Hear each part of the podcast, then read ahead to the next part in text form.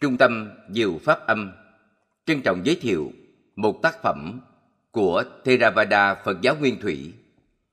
Đừng coi thường phiền não.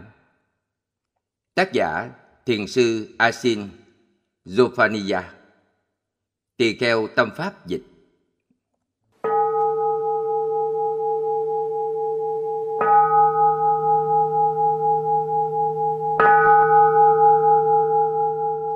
nam mô Tassa Phagavatu Arahatu Samma, Sambuddhasa. Con xin đem hết lòng thành kính đảnh lễ Đức Thế Tôn, bậc ứng cúng cao thượng, đấng chánh đẳng, chánh giác. Lời cảm tạ. Tấm lòng tri ân sâu sắc của tôi xin được kính dâng lên cố đại trưởng lão thiền sư Sawe O Min Sayadaw Phadanta Kosala Mahathera, người đã truyền dạy giáo pháp và thái độ chân chánh trong con đường phát triển tâm linh và pháp hành của tôi. Tôi muốn bày tỏ sự cảm ơn đối với tất cả các thiền sinh. Những khó khăn, vướng mắt và những câu hỏi của họ đã đưa đến những câu trả lời và những điểm diễn giảng được trình bày trong cuốn sách này. Tôi thực sự hy vọng rằng cuốn sách này sẽ giúp các thiền sinh hiểu rõ hơn về thiền chánh niệm và giúp cho pháp hành của họ thêm phần sâu sắc. Cuối cùng, xin cảm ơn tất cả những người đã đóng góp công sức để hoàn thành nên cuốn sách này. Asin Tejaniya, Myanmar Phiền não là gì? Phiền não không chỉ là sự thể hiện của tham, sân, si ở dạng thua, mà còn là bạn bè và họ hàng thân thích, thậm chí là họ hàng rất xa của chúng nữa. Hãy xem bạn đã bao giờ có một trong những ý nghĩ sau đây? Hay những điều tương tự như vậy thoáng qua trong tâm chưa? Lẽ ra không nên bật đèn vào giờ này trong ngày như vậy. Thái độ của anh ta thật là khó chịu. Lẽ ra anh ta không nên làm như thế. Tôi có thể làm nhanh hơn thế nhiều. Mình đúng là một thiền sinh kém cỏi, không thể trụ tâm được trên đề mục phòng xẹp, dù chỉ là trong một phút. Ngày hôm qua tôi hành thiền rất tốt, thế mà hôm nay mọi thứ cứ rối tinh cả lên. ấy chà, thời thiền này tuyệt vời quá. Bây giờ mình phải thật chánh niệm, đừng để mất đi cảm giác này. Mình phải lên thiền đường hành thiền, nếu không sẽ có kẻ nghĩ mình là đồ lười biếng. Hôm nay mình cần phải ăn thêm một ít khoai tây nữa, thế sẽ tốt cho sức khỏe. Ôi trời, sao lại có cả hành trong salad thế này? Lại không có chuối nữa rồi. Hắn ta thật là ích kỷ, thật thiếu tế nhị. Tại sao điều này lại xảy ra với mình cơ chứ? Ai chịu trách nhiệm chùi rửa toilet thế gì? Tại sao thiền sinh này lại đi kinh hành ở đây? Bọn họ không nên làm ồn như thế. Ở đây có quá nhiều người, tôi không thể hành thiền được. Có kẻ đã chiếm mất chỗ của mình rồi. Cô ấy xinh quá. dáng đi của anh ấy đẹp quá. Tất cả những ý nghĩ ấy đều bị thúc đẩy bởi phiền não. Đừng đánh giá thấp chúng. Bạn đã bao giờ nói với một người nào đó là bạn không tức giận, mặc dù rõ ràng là bạn không thích việc làm của anh ta. Đã bao giờ bạn nói xấu sếp của mình, nói xấu một người trong gia đình hay thậm chí một người bạn tốt chưa? Bạn có thỉnh thoảng kể chuyện tiếu lâm bậy không? Bạn có thói quen ăn nói ngọt nhạt để nhờ giả người khác làm cái gì đó cho mình không? Bạn có tự động cao giọng lên khi có người không đồng ý với quan điểm của mình không? Tất cả những lời nói đó đều bị thúc đẩy bởi phiền não. Hãy nhìn rõ nó. Bạn đã bao giờ gõ thật mạnh vào cửa nhà người khác chưa? Hay nhất định không bước vào phòng, đơn giản chỉ vì có kẻ mà bạn không ưa đang ngồi trong đó? Đã bao giờ bạn chen ngang khi người ta đang xếp hàng, dùng dầu gội đầu của ai đó để quên trong phòng tắm, sử dụng điện thoại cơ quan vào việc riêng hay có những hành động tương tự như vậy bao giờ chưa? Bạn đã từng làm những việc thiếu suy nghĩ như vậy bao giờ chưa? Tất cả những hành động ấy đều bị thúc đẩy bởi phiền não. Hãy ý thức rõ về chúng. Độc giả thân mến, cuốn sách này không phải là để trình bày một phương pháp thiền hoàn chỉnh và có hệ thống nào cả. Đơn giản chúng tôi chỉ muốn chia sẻ với các bạn những điểm thực tiễn của phương pháp thiền tập này mà thôi. Những điều tư vấn dưới đây được dựa trên kinh nghiệm hành thiền và dạy thiền của thiền sư Asin Techaniya. Chúng tôi hy vọng nó sẽ có lợi ích cho sự thực hành của bạn. Tuy nhiên, con người vốn chẳng giống nhau. Do đó mà cũng có rất nhiều cách thức khác nhau để tu tập chánh niệm. Chúng tôi nhận thấy phương pháp này có hiệu quả nhất đối với mình. Do đó, cũng muốn khuyến khích các bạn hãy thực hành thử xem sao. Nội dung cuốn sách này là để trình bày những cách hiểu và diễn dịch của chúng tôi về phương pháp này. Dĩ nhiên, còn nhiều câu hỏi hoặc những khó khăn vướng mắt khác mà chúng tôi chưa thể hiện hết trong cuốn sách này. Bạn cần nêu những vấn đề đó lên trong những buổi trình pháp với thiền sư. Khi đọc cuốn sách này, xin bạn đừng chấp chặt vào những cách giải nghĩa ghi trong từ điển. Chẳng hạn, để làm rõ nghĩa, chúng tôi phải sử dụng thay đổi những từ như quan sát, theo dõi, chánh niệm, chú ý hay biết. Chánh niệm và hay biết mang cùng một nghĩa như nhau. Hiểu biết, chứng ngộ, tuệ giác, trí tuệ được dùng để diễn đạt cùng một điều tương tự. Từ kinh nghiệm thường được sử dụng với nghĩa đối tượng đề mục, cảm giác để chỉ các cảm thọ thuộc thân, cảm xúc, tình cảm để chỉ các cảm thọ thuộc tâm. Chúng tôi cũng trình bày những điểm chính của phương pháp này từ nhiều góc độ và trong các ngữ cảnh khác nhau. Kinh nghiệm cho thấy sự lặp lại như thế rất là có ích, nhất là đối với những người mới bắt đầu thực hành thiền chánh niệm. Chúng tôi đã cố gắng chuyển dịch và diễn đạt một cách chính xác những tư tưởng và lời dạy của thiền sư Asin Techaniya. Tuy nhiên, cũng có tránh khỏi một số thiếu sót nhất định và chắc chắn một số chi tiết sẽ bị mất mát, thất lạc trong quá trình biên dịch. Người ghi chép, dịch giả và ban biên tập Thiền chánh niệm Tứ niệm xứ Sati bhatana Tại thiền viện này chúng ta thực hành thiền chánh niệm hay thiền tứ niệm xứ. Tuy nhiên, trước khi bắt tay vào thực hành, chúng ta cần hiểu cách thức thực hành ra sao.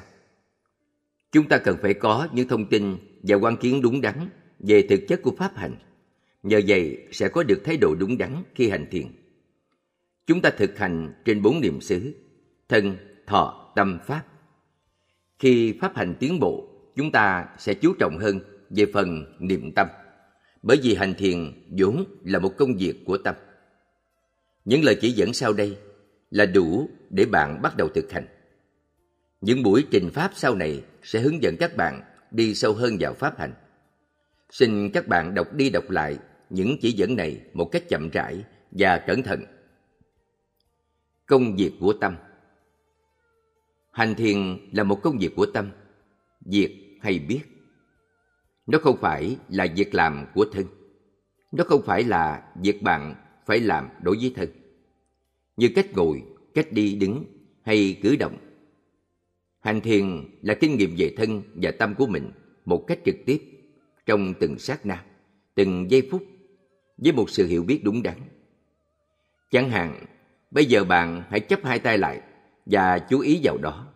Bạn sẽ cảm nhận và hay biết được các cảm giác xúc chạm. Đó chính là tâm đang làm việc. Bạn có thể hay biết được cảm giác đó khi tâm mãi nghĩ ngợi chuyện khác không? Chắc chắn là không thể. Bạn phải chú ý thì mới hay biết được. Khi chú ý vào cơ thể mình, bạn sẽ nhận biết được rất nhiều cảm giác. Bạn có thể cảm nhận được những tính chất khác biệt của các cảm giác này không? Bạn có cần phải niệm thầm, định danh, gọi tên cảm giác thì mới kéo được sự chú ý và hay biết trở lại với chúng không?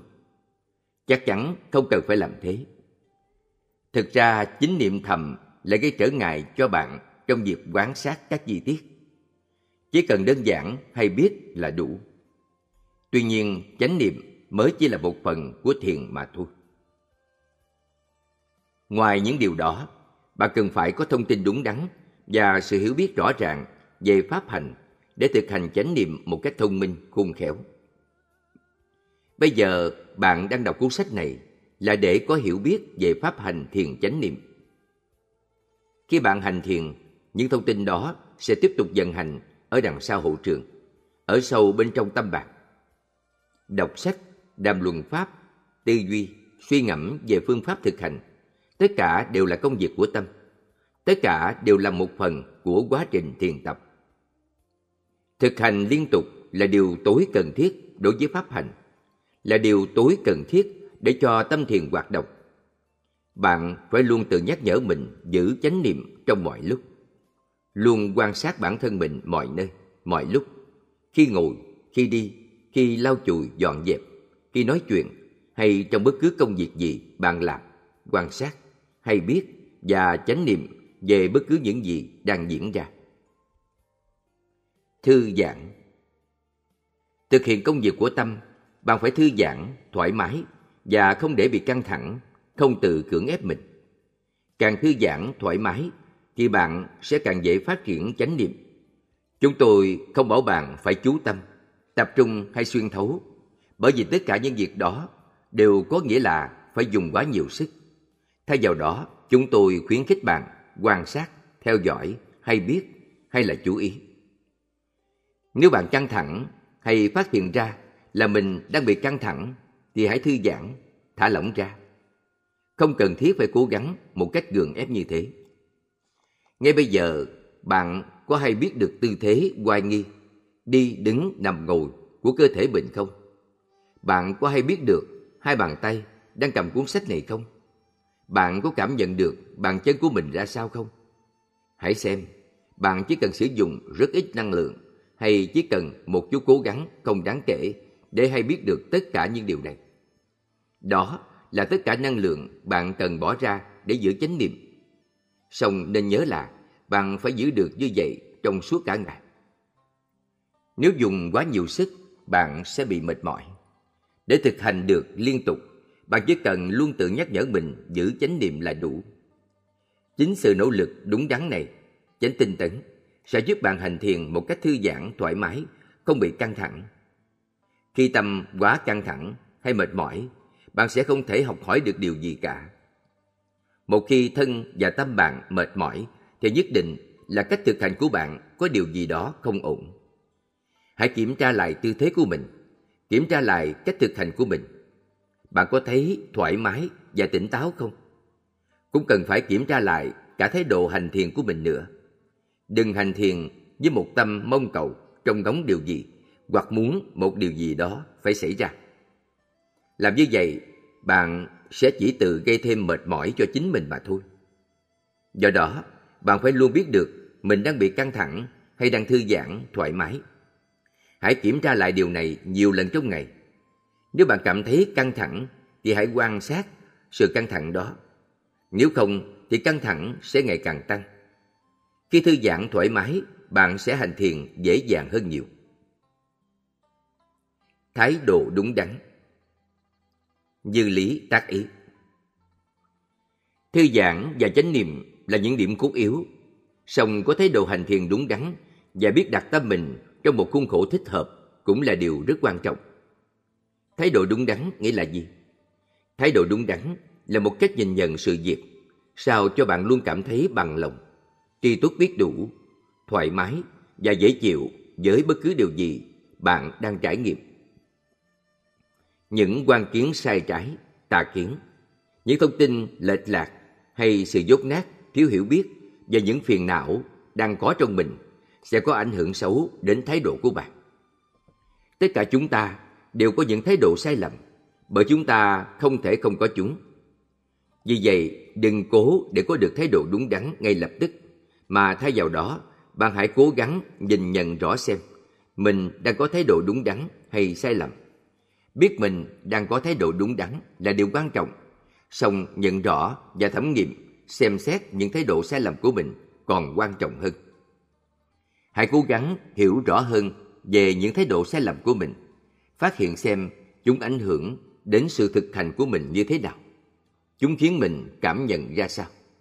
Do vậy, bạn hãy luôn quan sát bản thân mình, luôn nhìn lại và kiểm tra xem mình đã thực hành với thái độ như thế nào. Có thái độ đúng sẽ giúp bạn chấp nhận hay biết và quan sát bất cứ điều gì đang diễn ra một cách thư giãn và tỉnh thức, dù nó là dễ chịu hay khó chịu. Bạn phải chấp nhận và quan sát cả kinh nghiệm tốt lẫn kinh nghiệm xấu. Mọi đối tượng, mọi kinh nghiệm dù tốt hay xấu đều đem lại cho bạn cơ hội học hỏi để biết tâm mình có chấp nhận được mọi việc như chúng đang là hay không hay là nó vẫn quanh quẩn dương dẫn giới thích hoặc không thích vẫn còn tiếp tục phản ứng hay đánh giá phán xét thích một điều gì có nghĩa là bạn đang khao khát mong cầu điều đó tham không thích nghĩa là bạn đang muốn chối bỏ nó. Sân. Tham và sân là những phiền não bắt nguồn từ si ám, vô minh. Vô minh cũng là một loại phiền não. Vì vậy, đừng cố tạo ra một điều gì cả. Bởi cố tạo ra điều gì là tham. Đừng chối bỏ những gì đang diễn ra. Bởi chối bỏ điều đang diễn ra là sân. Không biết điều gì đó đang diễn ra hay đã chấm dứt, không còn diễn ra nữa đó là si bạn đừng cố gắng bắt buộc mọi thứ phải xảy đến như mình mong muốn, mà hãy cố gắng hay biết những gì đang diễn ra như nó đang là. Nghĩ rằng mọi thứ nhất định phải như thế này thế kia, mong muốn điều này điều nọ phải xảy ra hoặc không được xảy ra, đó chính là mong cầu, mong đợi. Mong cầu sẽ tạo ra lo lắng, bất an và có thể dẫn đến sân. Điều quan trọng là bạn phải ý thức được thái độ của mình như thế nào. Đánh giá, phán xét về pháp hành của mình rồi trở nên bất mãn, không hài lòng với cách thực hành của mình. Đó chính là thái độ sai lầm. Sự bất mãn, sanh khởi khi bạn cho rằng mọi thứ đã không diễn ra như mình nghĩ, hoặc do bạn mong muốn nó phải khác đi, chứ không phải như thế này. Hoặc do bắt nguồn từ sự ngu dốt, thiếu hiểu biết về một pháp hành chân chánh những thái độ này sẽ đóng chặt tâm bạn và cản trở pháp hành của bạn. Hãy cố gắng nhận rõ sự bất mãn này, chấp nhận nó một cách hoàn toàn và quan sát nó một cách thật tỉnh táo. Trong quá trình quan sát và khám phá, những nguyên nhân của nó sẽ dần dần bộc lộ rõ ràng. Hiểu được nguyên nhân sẽ làm tan biến sự bất mãn và giúp bạn nhận diện rõ ràng mỗi khi chúng quay trở lại. Bạn sẽ ngày càng thấy rõ hơn những tác hại, sự bất mãn gây ra cho thân, tâm mình. Bạn sẽ chánh niệm hơn về những thái độ đánh giá, phán xét của mình và sẽ dần dần từ bỏ chúng. Bằng cách này, bạn sẽ phát triển được những kỹ năng cần thiết để ứng phó với phiền não. Thái độ sai lầm bắt nguồn từ vô minh. Chúng có mặt ở trong tâm của tất cả chúng ta. Tất cả thái độ sai lầm đều là những phiền não, tham và sân, hoặc là bà con, họ hàng của chúng như là mừng vui, sung sướng hay lo lắng buồn khổ. Không chấp nhận phiền não thì chỉ làm cho chúng gia tăng thêm sức mạnh mà thôi. Các loại phiền não sẽ cản trở sự tiến bộ của bạn và không cho bạn sống cuộc đời mình một cách hoàn toàn. Chúng cũng gây trở ngại cho bạn trên con đường đi tìm giải thoát và sự bình an đích thực. Đừng coi thường phiền não, chúng sẽ cười vào mũi bạn đấy hãy nhìn cho rõ những loại phiền não đang có trong mình. Cố gắng hay biết những phiền não đang sinh khởi trong tâm. Hãy quan sát và cố gắng thấu hiểu chúng. Đừng dính mắc vào chúng. Đừng chối bỏ hay làm ngơ, bỏ qua. Và cũng đừng tự đồng hóa mình với chúng. Nhận chúng là mình. Khi bạn không còn dính mắc hoặc tự đồng hóa với chúng, thì chúng sẽ dần dần mất sức mạnh. Bạn phải luôn kiểm tra lại xem mình đang hành thiền với thái độ như thế nào? Luôn ghi nhớ rằng thiền chánh niệm là một quá trình học hỏi để thấy rõ mối liên hệ giữa thân và tâm của mình. Hãy thật tự nhiên và đơn giản. Bạn không cần phải làm mọi việc thật chậm chạp một cách gượng ép, thiếu tự nhiên. Bạn chỉ đơn giản nhìn mọi việc như chúng đang là bạn không cần phải gắng sức gồng người lên để chú tâm. Khả năng chú tâm sẽ phát triển một cách tự nhiên nhờ sự thực hành đều đặn kiên trì mục đích của chúng ta là để có chánh niệm ngày càng miên mật ngày càng thường xuyên hơn chánh niệm càng liên tục thì tâm càng nhạy bén và tiếp nhận đối tượng trung thực hơn đừng quên đề mục không quan trọng tâm quan sát đang làm việc ở phía sau hay biết đề mục đó mới thực sự quan trọng. Nếu bạn quan sát với một thái độ đúng đắn, thì bất cứ đề mục nào cũng là đề mục đúng đắn cả. Bạn có thái độ đúng đắn hay không? Chánh niệm một cách thông minh. Thiền chánh niệm không chỉ là quan sát mọi việc với tâm nhận biết mà thôi. Bạn không thể thực hành một cách mù quáng, máy móc mà không suy nghĩ chút nào. Bạn phải vận dụng cả kiến thức và sự thông minh của mình để áp dụng thiền tập vào trong cuộc sống. Những công cụ chính cần phải có để chánh niệm một cách thông minh là một Có thông tin, hướng dẫn đúng đắn và có sự hiểu biết rõ ràng về pháp hành. 2. Có sự say mê, hứng thú và động cơ chân chánh. 3. Có tư duy, suy tầm, tìm hiểu đúng đắn, chân chánh, chánh tư duy. Thông tin hướng dẫn đúng đắn và hiểu biết rõ ràng về pháp hành là những điều bạn thu được từ sách vở, kinh điển và từ những buổi trình pháp. Sự say mê, hứng thú và động cơ chân chánh được dựa trên sự hiểu biết rõ ràng lý do bạn đến đây hành thiền. Đã bao giờ bạn tự hỏi mình những câu hỏi như thế này chưa? Tại sao tôi muốn hành thiền? Tôi muốn cầu đạt được điều gì? Tôi có hiểu được thiền là gì không? Động cơ chân chánh và sự say mê, hứng thú sẽ sinh trưởng, lớn mạnh lên từ chính câu trả lời của bạn. Thông tin hướng dẫn đúng đắn và động cơ thực hành chân chánh sẽ có ảnh hưởng rất lớn đến các tư duy, suy nghĩ của bạn khi bạn hạ thủ công phu. Chúng sẽ giúp bạn có được những câu hỏi thông minh và đúng lúc. Chánh tư duy Tư duy, suy tầm và cách đặt vấn đề đúng đắn là những suy nghĩ giúp cho bạn thực hành một cách đúng đắn. Là một người mới tập hành thiền, khi đứng trước một tình huống khó khăn trong quá trình thực hành, trước tiên bạn nên nhớ lại lời hướng dẫn đối phó với tình huống đó như thế nào, rồi sau đó đem ra áp dụng.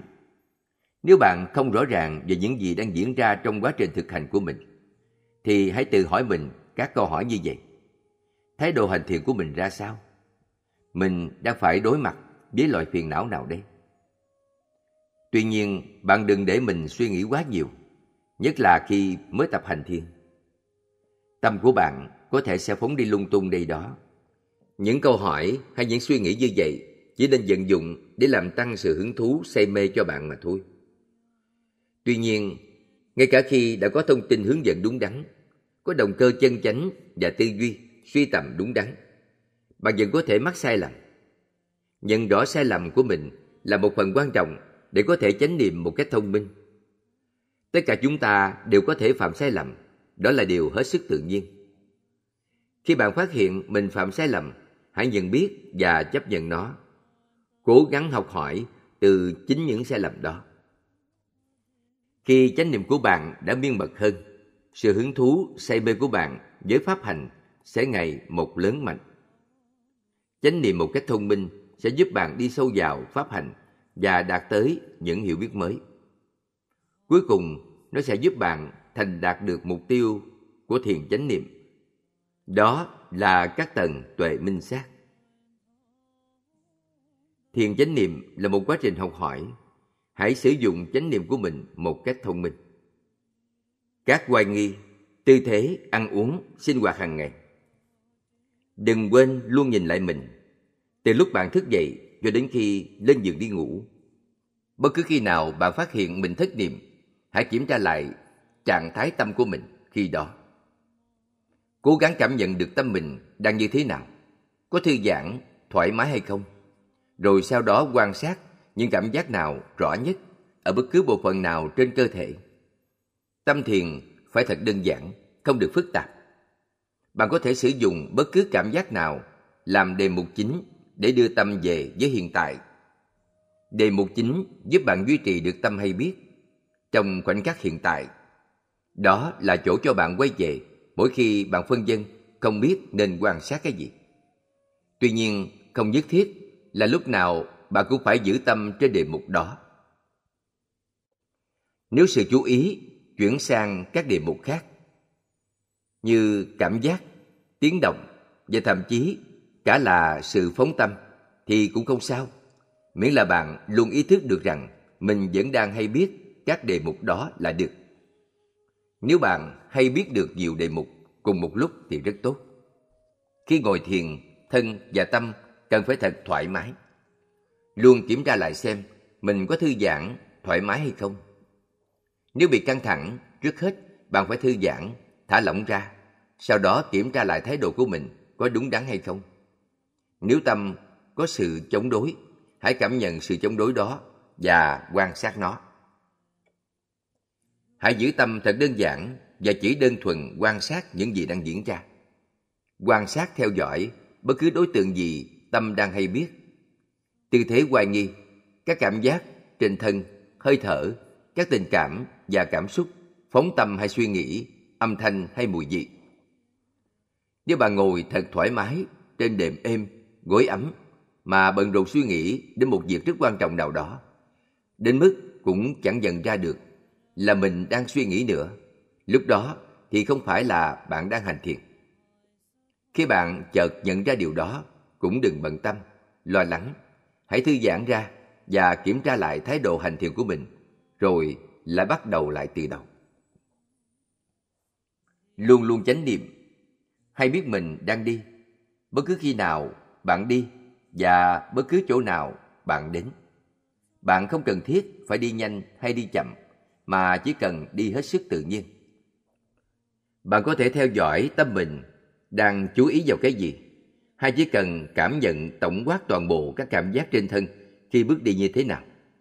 Nếu tâm an trụ trên một cảm giác cụ thể nào đó hay trên sự di chuyển của thân thì cũng được.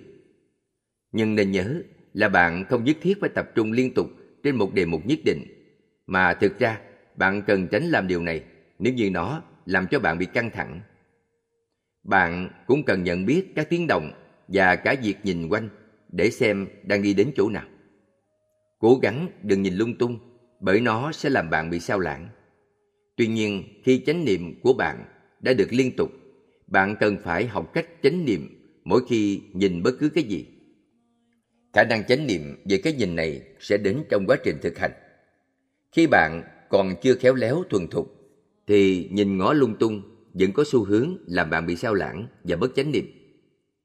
Khi hành thiền trong tư thế đứng, bạn cũng có thể thực hành theo những nguyên tắc cơ bản như khi ngồi và đi kinh hành.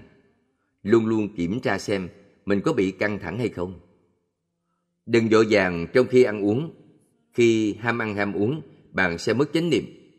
Nếu bạn chánh niệm biết là mình đang ăn nhanh, thì hãy dừng lại và nhìn cảm giác tham muốn đó một lúc. Bạn cần phải trầm tĩnh để thấy ra được khi mình ăn uống trông như thế nào. Cảm nhận các cảm giác, mùi vị, các trạng thái tâm của mình khi ăn uống ra sao. Cái gì mình thích, cái gì không thích. Và cũng cần phải nhận biết mọi động tác của mình khi ăn uống. Đừng quá quan tâm đến việc quan sát đầy đủ mọi chi tiết. Chỉ cần luôn hay biết những điều mình cảm nhận và kinh nghiệm được là đủ. Khoảng thời gian riêng tư và những sinh hoạt cá nhân cũng là lúc rất quan trọng để chánh niệm. Khi ở một mình là lúc chúng ta thường dễ mất chánh niệm nhất. Bạn có chánh niệm khi đóng cửa, khi đánh răng, mặc quần áo, tắm rửa và đi vệ sinh không? Khi làm những công việc này, bạn cảm thấy ra sao? Bạn có nhận ra được những cái thích và không thích của mình không? Khi nhìn một cái gì đó, bạn có chánh niệm không? Bạn có chánh niệm khi nghe không? Bạn có chánh niệm khi đánh giá phê phán về những thứ mình nghe, nhìn, nếm, ngửi, xúc chạm, suy nghĩ hay cảm nhận không? Khi nói chuyện, bạn có chánh niệm không? Bạn có hay biết được âm điệu và âm lượng của giọng nói mình hay không? Điều quan trọng là bạn phải thường xuyên kiểm tra lại xem mình đang thư giãn, thoải mái hay đang bị căng thẳng. Nếu không tự kiểm tra như vậy, bạn sẽ không ý thức được mình đang bị căng thẳng đâu. Khi bạn thấy mình bị căng thẳng, thì hãy quan sát chính sự căng thẳng đó. Bạn không thể hành thiền được khi tâm bị căng thẳng. Điều đó cho thấy bạn đã không thực hành đúng cách. Hãy xem xét cách thức tâm mình đang hoạt động ra sao. Nếu bạn làm điều này một cách thường xuyên trong ngày, thì sẽ có thể ngăn chặn được, không để cho căng thẳng tích tụ lại. Nhờ thực hành, bạn cũng sẽ hiểu được nguyên nhân gây ra sự căng thẳng đó. Đừng quên quan sát nó. Nếu bạn dễ bị căng thẳng, thì hãy thực hành thiền trong tư thế nằm mỗi ngày một lần. Điều này cũng giúp bạn thực hành chánh niệm được trong bất cứ tư thế nào.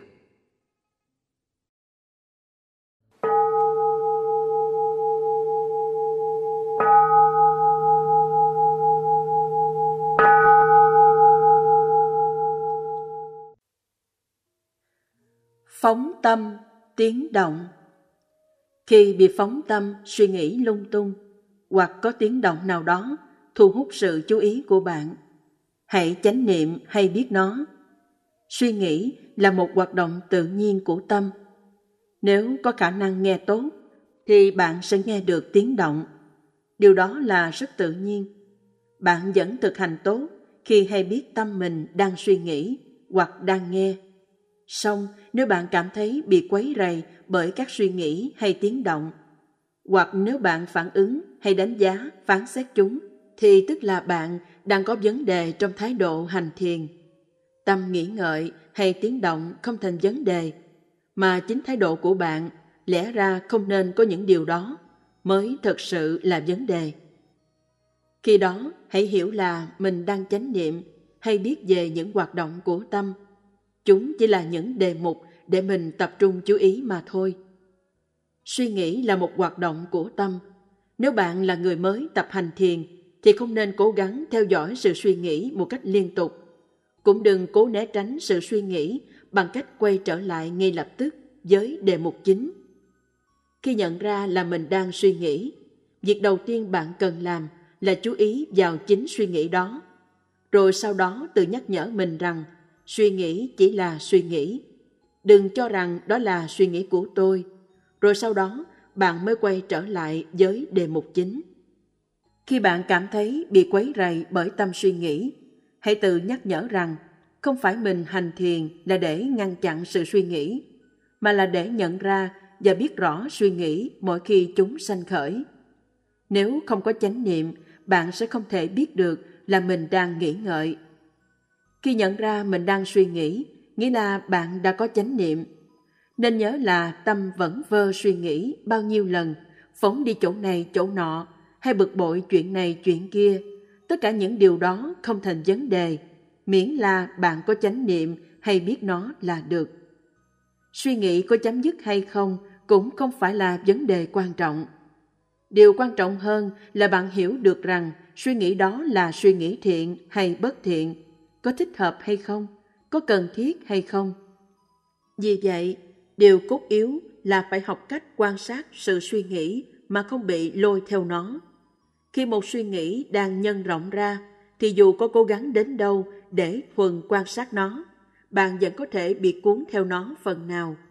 Khi điều này xảy ra, khi suy nghĩ trở thành miên man không dứt đến mức bạn không còn quan sát được nó nữa, thì hãy dừng lại không nhìn suy nghĩ nữa, mà thêm vào đó hãy quan sát các cảm xúc đi kèm hoặc là các cảm giác trên thân lúc đó. Dù bạn đi, đứng, nằm, ngồi hay trong mọi sinh hoạt hàng ngày, hãy thường xuyên hỏi lại mình xem tâm đang làm gì, có đang suy nghĩ hay không, suy nghĩ về cái gì, hay đang chánh niệm, có chánh niệm thì chánh niệm về cái gì. Đau nhức và các cảm giác khó chịu. Khi bạn bị đau, nhức, khó chịu trong thân, điều đó có nghĩa là tâm bạn đang có phản ứng chống đối lại chúng và do đó bạn chưa thể quan sát những cảm giác khó chịu này một cách trực tiếp được. Dĩ nhiên không ai thích đau cả. Nhưng nếu bạn quan sát cơn đau trong khi vẫn còn chống đối, kháng cự lại, thì nó sẽ càng đau hơn. Cũng giống như khi bạn đang tức giận một ai đó, càng nhìn thấy mặt, lại càng thấy tức. Vì vậy, đừng bao giờ tự cưỡng ép mình quan sát cái đau. Đây không phải là một trận chiến, mà chỉ là một cơ hội để bạn học hỏi. Đừng quan sát cái đau với mục đích là làm cho nó bớt đau hoặc biến mất. Bạn quan sát cái đau và nhất là phản ứng của tâm đối với cái đau đó để hiểu được mối liên hệ giữa phản ứng của tâm với các cảm giác trên thân. Việc đầu tiên là phải kiểm tra lại thái độ hành thiền của mình. Mong muốn cho cái đau giảm bớt đi hoặc biến mất là một thái độ sai lầm. Vấn đề không phải là ở chỗ cái đau có mất đi hay không. Đau không phải là một vấn đề khó khăn. Phản ứng tiêu cực của bạn với nó mới chính là vấn đề. Nếu đau do một chấn thương nào đó, thì bạn cần phải thận trọng, không làm cho sự việc tồi tệ hơn. Song nếu bạn vẫn khỏe mạnh, thì cái đau chỉ là cơ hội tốt cho bạn tập quan sát tâm mình đang hoạt động ra sao.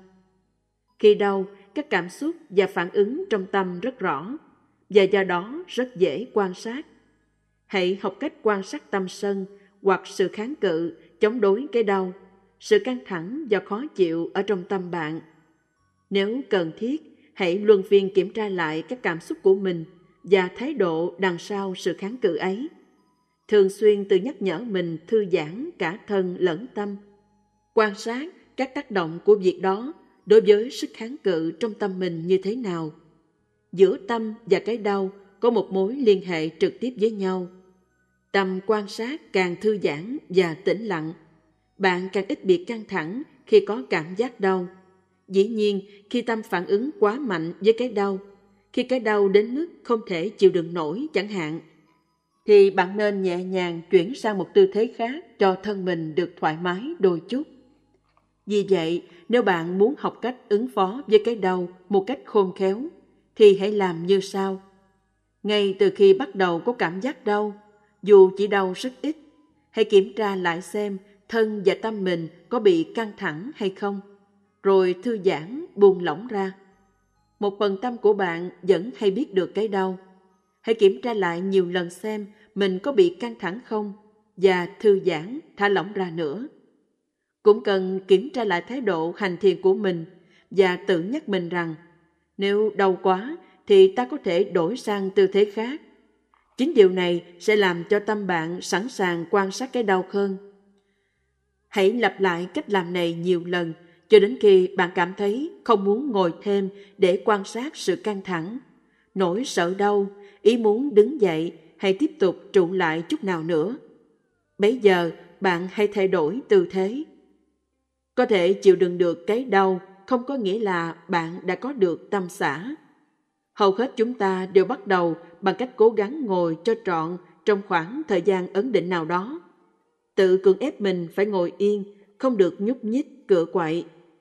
Khi ngồi được suốt cả giờ như vậy, chúng ta cảm thấy mình thật là tài, thật là giỏi. Còn nếu không được, thì chúng ta lại cho mình là đã thất bại.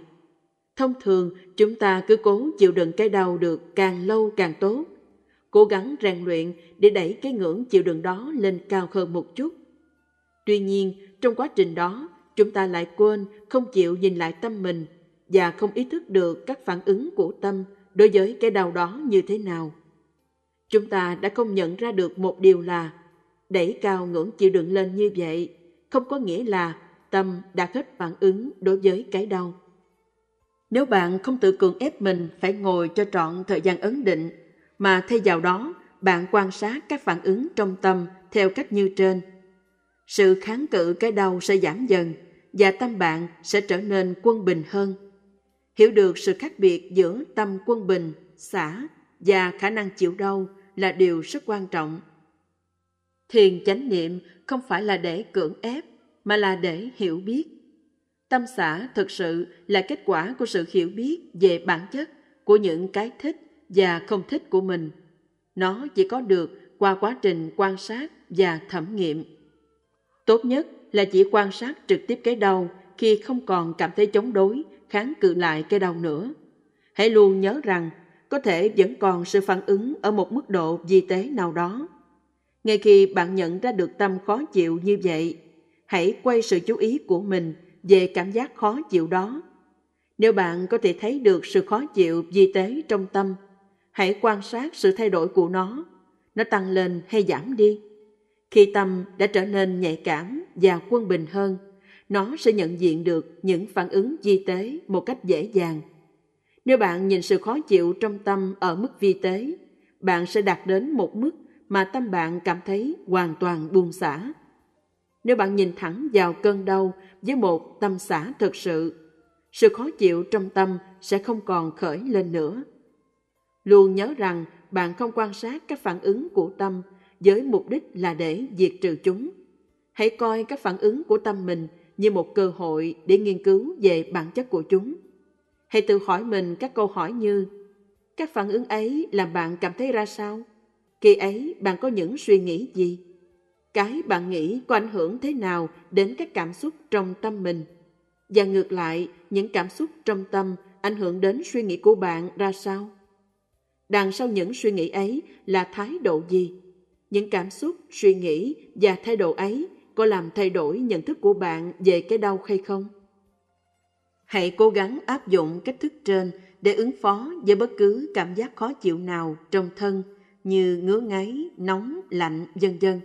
Hơn nữa, những kỹ năng học được khi xử lý các phản ứng đối với các cảm giác khó chịu nơi thân cũng có thể được áp dụng đối với các loại phiền não như sân hận, giận dữ, thất vọng, chống đối, cũng như hạnh phúc, vui sướng, tham dục hay sự dính mắc.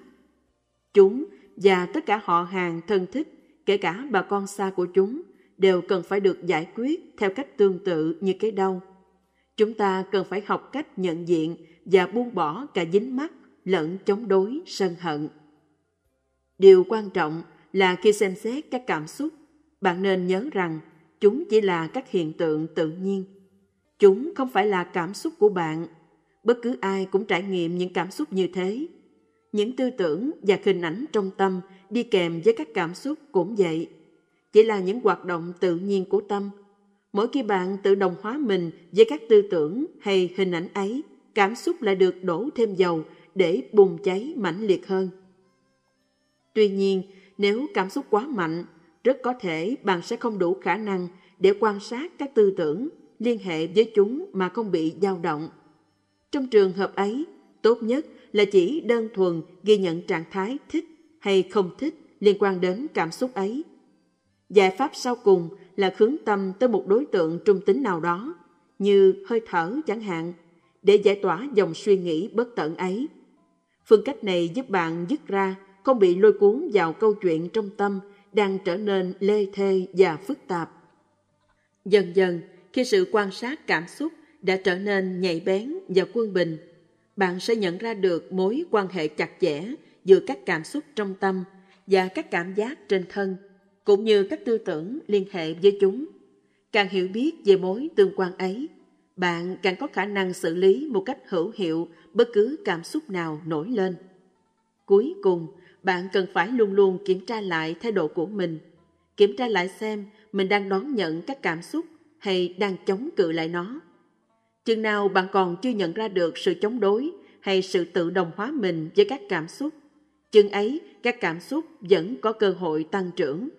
Nên nhớ rằng bạn không cần phải xua đuổi cảm xúc hay trách cứ bất cứ người nào, mà hãy dùng cảm xúc để hiểu thêm về sự vận hành và bản chất của tâm mình. Chánh niệm liên tục Bạn phải giữ chánh niệm liên tục hay biết mình trong bất cứ oai nghi tư thế nào, từ khi thức dậy cho đến khi đi ngủ. Đừng để tâm lười biếng hoặc bay nhảy tự do, vô tổ chức. Điều quan trọng là tâm phải luôn luôn làm việc, luôn luôn hay biết. Trong bất cứ việc gì bạn làm, giữ chánh niệm vẫn là điều quan trọng hàng đầu. Để chánh niệm liên tục, cần phải có chánh tinh tấn, tức sự nỗ lực, cố gắng đúng đắn.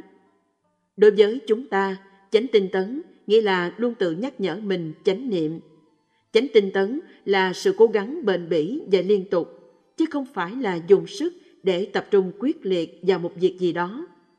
Chánh tinh tấn chỉ đơn giản là hướng đến duy trì chánh niệm. Nó không cần tốn nhiều năng lượng và sức lực. Bạn không cần phải biết tất cả mọi chi tiết của đối tượng. Chỉ cần hay biết và biết là mình đang hay biết cái gì là đủ. Khi có chánh niệm, hãy biết rằng mình đang có chánh niệm. Thường xuyên tự hỏi mình, bây giờ tôi đang chánh niệm về cái gì? Tôi có hay biết một cách tường tận, thích đáng hay không? Hay chỉ hay biết một cách hời hợt? Điều này sẽ giúp cho chánh niệm được liên tục. Nên nhớ rằng, chánh niệm thì không khó, cái khó là làm sao để chánh niệm được liên tục. Có được đà quán tính là điều rất quan trọng để củng cố vững chắc pháp hành của bạn.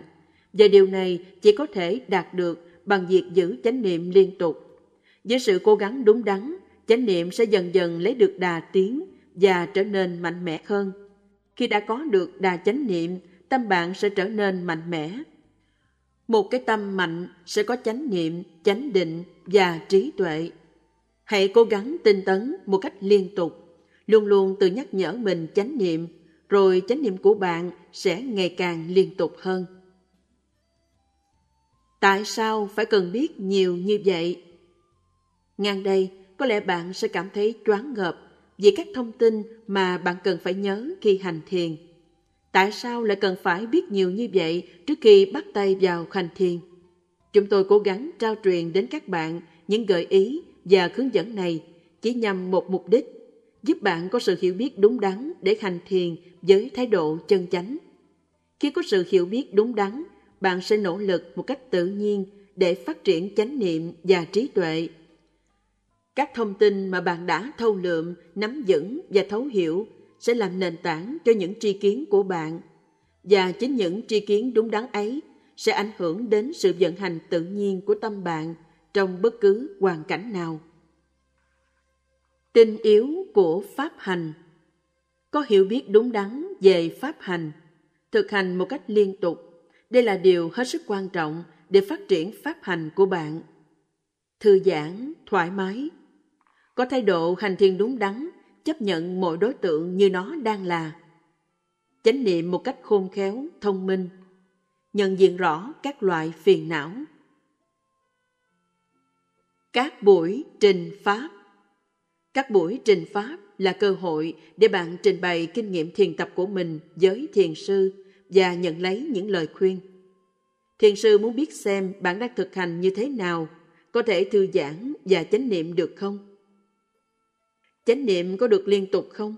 Bạn có phân biệt được thế nào là thái độ đúng đắn và thế nào là thái độ sai lầm không? Có nhận biết và quan sát được các phản ứng của mình hay không? Bạn cảm thấy ra sao? Đã hiểu biết được những gì? Đó là những thông tin cơ bản bạn cần phải trình bày trong buổi trình pháp chỉ khi nào thiền sư hiểu được những điểm mạnh, điểm yếu của bạn, thì mới có thể cho bạn những chỉ dẫn đúng đắn để thực hành. Bạn cũng có thể nói trình độ của mình hiện đang ở mức nào và bạn muốn đạt đến đâu. Bạn phải hết sức thành thực với chính mình. Nếu chỉ trình những kinh nghiệm tốt hay chỉ trình những kinh nghiệm xấu thôi, thì sẽ rất khó để cho bạn những lời hướng dẫn cần thiết.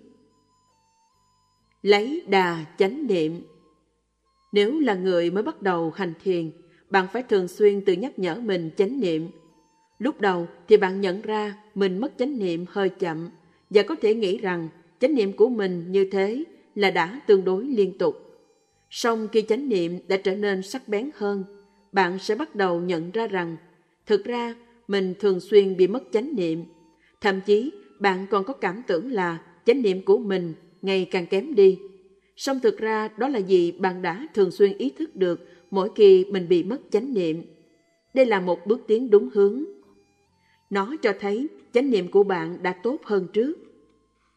Do đó, đừng bao giờ tự dằn vặt mình như vậy. Chỉ đơn giản chấp nhận mức trình độ đang có của mình và tiếp tục tự nhắc nhở mình chánh niệm. Tuy nhiên, chỉ tự nhắc nhở mình chánh niệm thì cũng chưa đủ. Để chánh niệm trở nên mạnh hơn bạn cần phải có thái độ hành thiền đúng đắn. Có một cái tâm quan sát không bị phiền não chi phối. Sự quan sát sẽ trở nên khó khăn hơn khi bạn cứ mãi bận tâm, lo lắng về sự tiến bộ của mình. Trước hết, bạn phải ý thức được rằng đó chính là phiền não. Và rồi lấy chính nó làm đối tượng để quan sát. Mỗi khi bạn có những trạng thái như phân dân, nghi ngờ, không thoải mái, bất mãn, căng thẳng, cấu gắt, bực bội hay vui mừng. Hãy nhìn kỹ chúng, tìm hiểu, xem xét chúng và tự hỏi mình xem tâm mình đang suy nghĩ điều gì, thái độ của mình ra sao. Điều này sẽ giúp bạn hiểu được tác động của phiền não đến mình như thế nào. Bạn cần phải kiên nhẫn, có sự hứng thú, say mê và một cảm giác tò mò muốn làm, muốn khám phá, tìm hiểu. Dần dần, khi bạn đã trở nên thiện xảo, khéo léo hơn trong việc quan sát với thái độ đúng đắn, chánh niệm sẽ mạnh mẽ và liên tục hơn. Chính điều này sẽ giúp bạn thêm tự tin trong pháp hành của mình. Ở thời điểm này, bạn sẽ bắt đầu thấy được lợi ích của thiền. Và lúc đó, hành thiền không còn là một công việc nữa, mà bạn sẽ có thêm nhiều hứng thú trong pháp hành. Bạn tự nhắc mình chánh niệm dễ dàng hơn và dễ nhận diện phiền não hơn. Kết quả là chánh niệm sẽ trở nên ngày càng liên tục và cùng với thời gian, khi pháp hành đã chín mùi, chánh niệm sẽ đạt được đà quán tính. Một khi đã có đà quán tính, bạn sẽ giữ chánh niệm một cách tự nhiên. Loại chánh niệm tự nhiên hầu như có thể cảm nhận rõ rệt được này sẽ mang lại cho bạn cảm giác giải thoát chưa từng thấy. Bạn chỉ đơn giản luôn luôn hay biết mỗi khi nó có mặt. Và trên thực tế, hầu như nó có mặt trong mọi lúc. Nói cách khác, bạn biết là mình đang có chánh niệm. Khi đó, tâm đã trở thành đề mục để quan sát. Khi đã có được đà chánh niệm như thế, tâm bạn sẽ trở nên ngày càng quân bình, buông xả. Chánh niệm lúc này sẽ rất mạnh và bạn chỉ cần rất ít cố gắng để duy trì đa quán tính của nó. Bạn sẽ luôn luôn hay biết nhiều đề mục khác nhau mà không cần cố gắng dụng công. Khi rửa tay chẳng hạn, bạn nhận biết được các cử động, xúc chạm, mùi xà phòng, cảm giác và cả tiếng nước chảy, vân vân. Trong khi hay biết tất cả những điều này, bạn có thể hay biết được cả cảm giác chân đang xúc chạm với sàn nhà, nghe được tiếng loa vẳng lại từ ngôi chùa bên kia cánh đồng, hay nhìn thấy vết bẩn trên tường và cảm thấy ý muốn rửa sạch nó đi. Trong khi tất cả những điều này diễn ra, bạn cũng có thể hay biết được tâm mình có thích hay không thích. Tất nhiên, mỗi lần rửa tay, bạn lại hay biết những đối tượng khác nhau. Chánh niệm tự nhiên thì đề mục luôn luôn thay đổi, chuyển dịch liên tục, buông bỏ đề mục này để nắm bắt đề mục kia, chuyển từ một tổ hợp đề mục này sang tổ hợp đề mục khác. Khi đã có chánh niệm tự nhiên, dường như mọi việc đều chậm lại, bởi vì giờ đây bạn nhận biết được rất nhiều đề mục khác nhau. Trong khi lúc mới thực hành, bạn vẫn phải cố vật lộn để giữ chánh niệm trên một, hai đề mục chính mà thôi. Tuy nhiên, bạn vẫn có thể đột nhiên bị mất thăng bằng khi bất ngờ chạm trán với những loại phiền não, tham, sân thật mạnh. Điều khác biệt là giờ đây tâm bạn phát hiện ra các loại phiền não thô hay những thái độ sai lầm của mình một cách rất nhanh chóng. Rồi hoặc là chúng sẽ tan biến ngay tức khắc, hoặc là ít nhất cũng bị mất sức mạnh. Bạn vẫn có thể bị thất niệm, tâm vẫn có thể lang thang đầy đó, hay có lúc chánh niệm suy yếu, nhạt nhòa đi. Xong sẽ lấy lại chánh niệm tương đối nhanh. Chánh niệm tự nhiên sẽ nhanh chóng trở lại làm công tác của mình. Tuy nhiên, trước khi quá phấn khởi với thành tích đó, xin cảnh cáo bạn một điều rằng, để đạt được đà quán tính này không phải là chuyện dễ. Bạn không thể bắt nó phải xảy ra được. Phải thật kiên nhẫn. Có thể bạn sẽ đạt được đà chánh niệm này sau một vài tuần dành trọn thời gian hành thiền. Song nó cũng không kéo dài được lâu. Để duy trì được nó, cần phải có sự khéo léo và quá trình thực hành. Lần đầu tiên đạt được chánh niệm tự nhiên, bạn sẽ nhanh chóng đánh mất nó trong vòng một vài giờ hay thậm chí chỉ trong vài phút. Đừng bao giờ cố gắng để lấy lại trạng thái đó. Nó chỉ có thể xảy đến một cách tự nhiên và đơn giản thông qua quá trình thực hành bền bỉ liên tục. Hầu hết tất cả các thiền sinh phải mất nhiều tháng hoặc nhiều năm để nắm vững kỹ năng và hiểu biết cần thiết để duy trì được chánh niệm tự nhiên trong suốt cả ngày. Khi pháp hành của bạn đã có đà quán tính, định tâm sẽ phát triển một cách tự nhiên. Tâm bạn sẽ ngày càng ổn định hơn. Tâm trở nên sắc bén hơn, biết bằng lòng, tri túc, đơn giản và chân thực, nhu nhuyến và nhạy cảm hơn. Nó có thể nhận diện được những loại phiền não vi tế một cách dễ dàng trong khi vẫn chánh niệm, hay biết được các đề mục khác. Chánh niệm tự nhiên không những giúp bạn có khả năng chánh niệm được trên nhiều đối tượng, mà còn giúp bạn hiểu được nhân quả, quan sát mọi chi tiết và xử lý hiệu quả các loại phiền não di tế. Chẳng hạn, bạn đã cảm thấy rất thư giãn và tĩnh lặng khi đi kinh hành trong thiền đường. Rồi khi vào ngồi thiền, bạn chợt nhận thấy có một sự xáo động, bất an rất vi tế ở trong tâm. Lúc này tâm bạn đã nhận biết được phiền não, chấp nhận nó và bắt đầu cảm thấy hứng thú với công việc đó. Có thể bạn sẽ tự hỏi, tại sao có sự bất an này? Tâm bạn sẽ xoay quanh câu hỏi đó. Cùng lúc bạn cũng khám phá ra rằng thân mình đang bị căng thẳng. Có thể đó là một cảm giác căng cứng nơi bụng chẳng hạn. Rồi bất chợt bạn hiểu rằng đó chính là do sự tích tụ của những trạng thái stress, bực bội, bất mãn hay phấn khích nào đó nấp sau những bất an và căng thẳng thể lý này. Nói cách khác, trí tuệ bắt đầu phân loại, chọn lọc mọi thứ. Khi tâm đã hiểu nguyên nhân của cảm giác xáo động, bất an, ngay lập tức sự bất an sẽ giảm cường độ và những căng thẳng trên thân cũng nhẹ dần.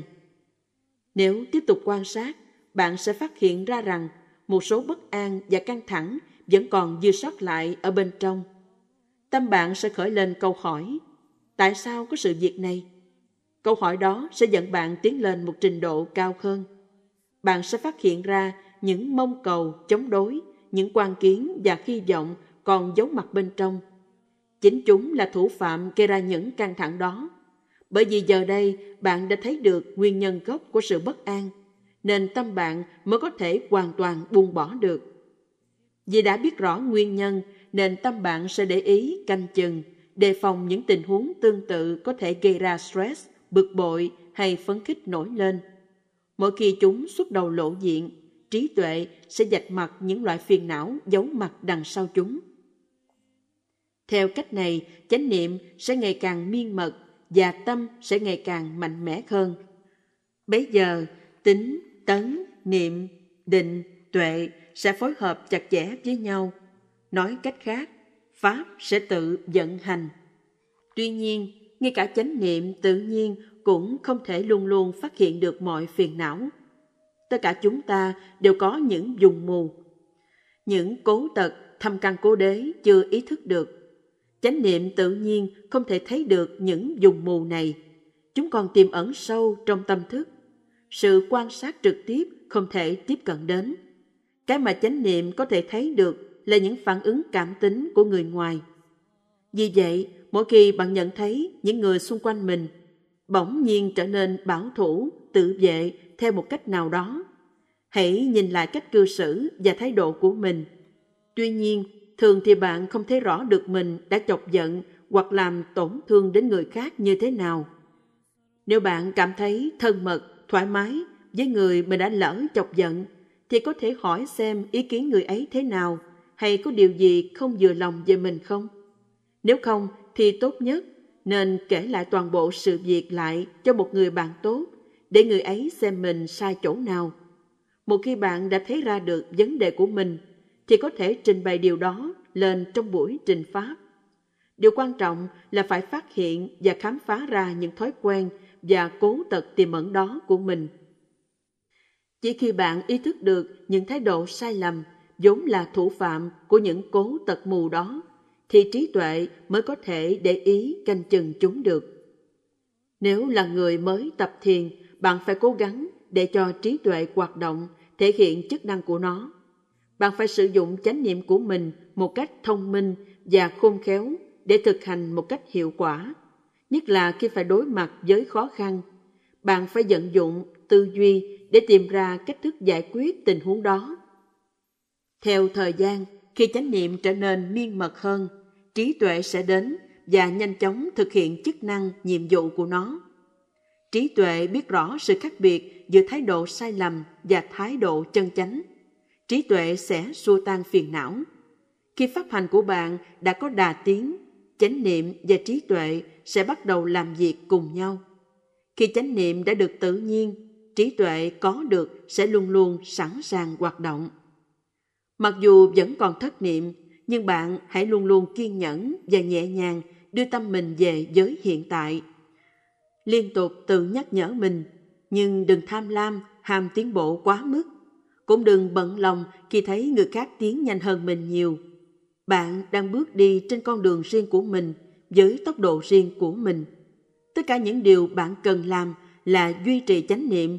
Không sớm thì muộn, chánh niệm sẽ có được đà tiến một cách tự nhiên.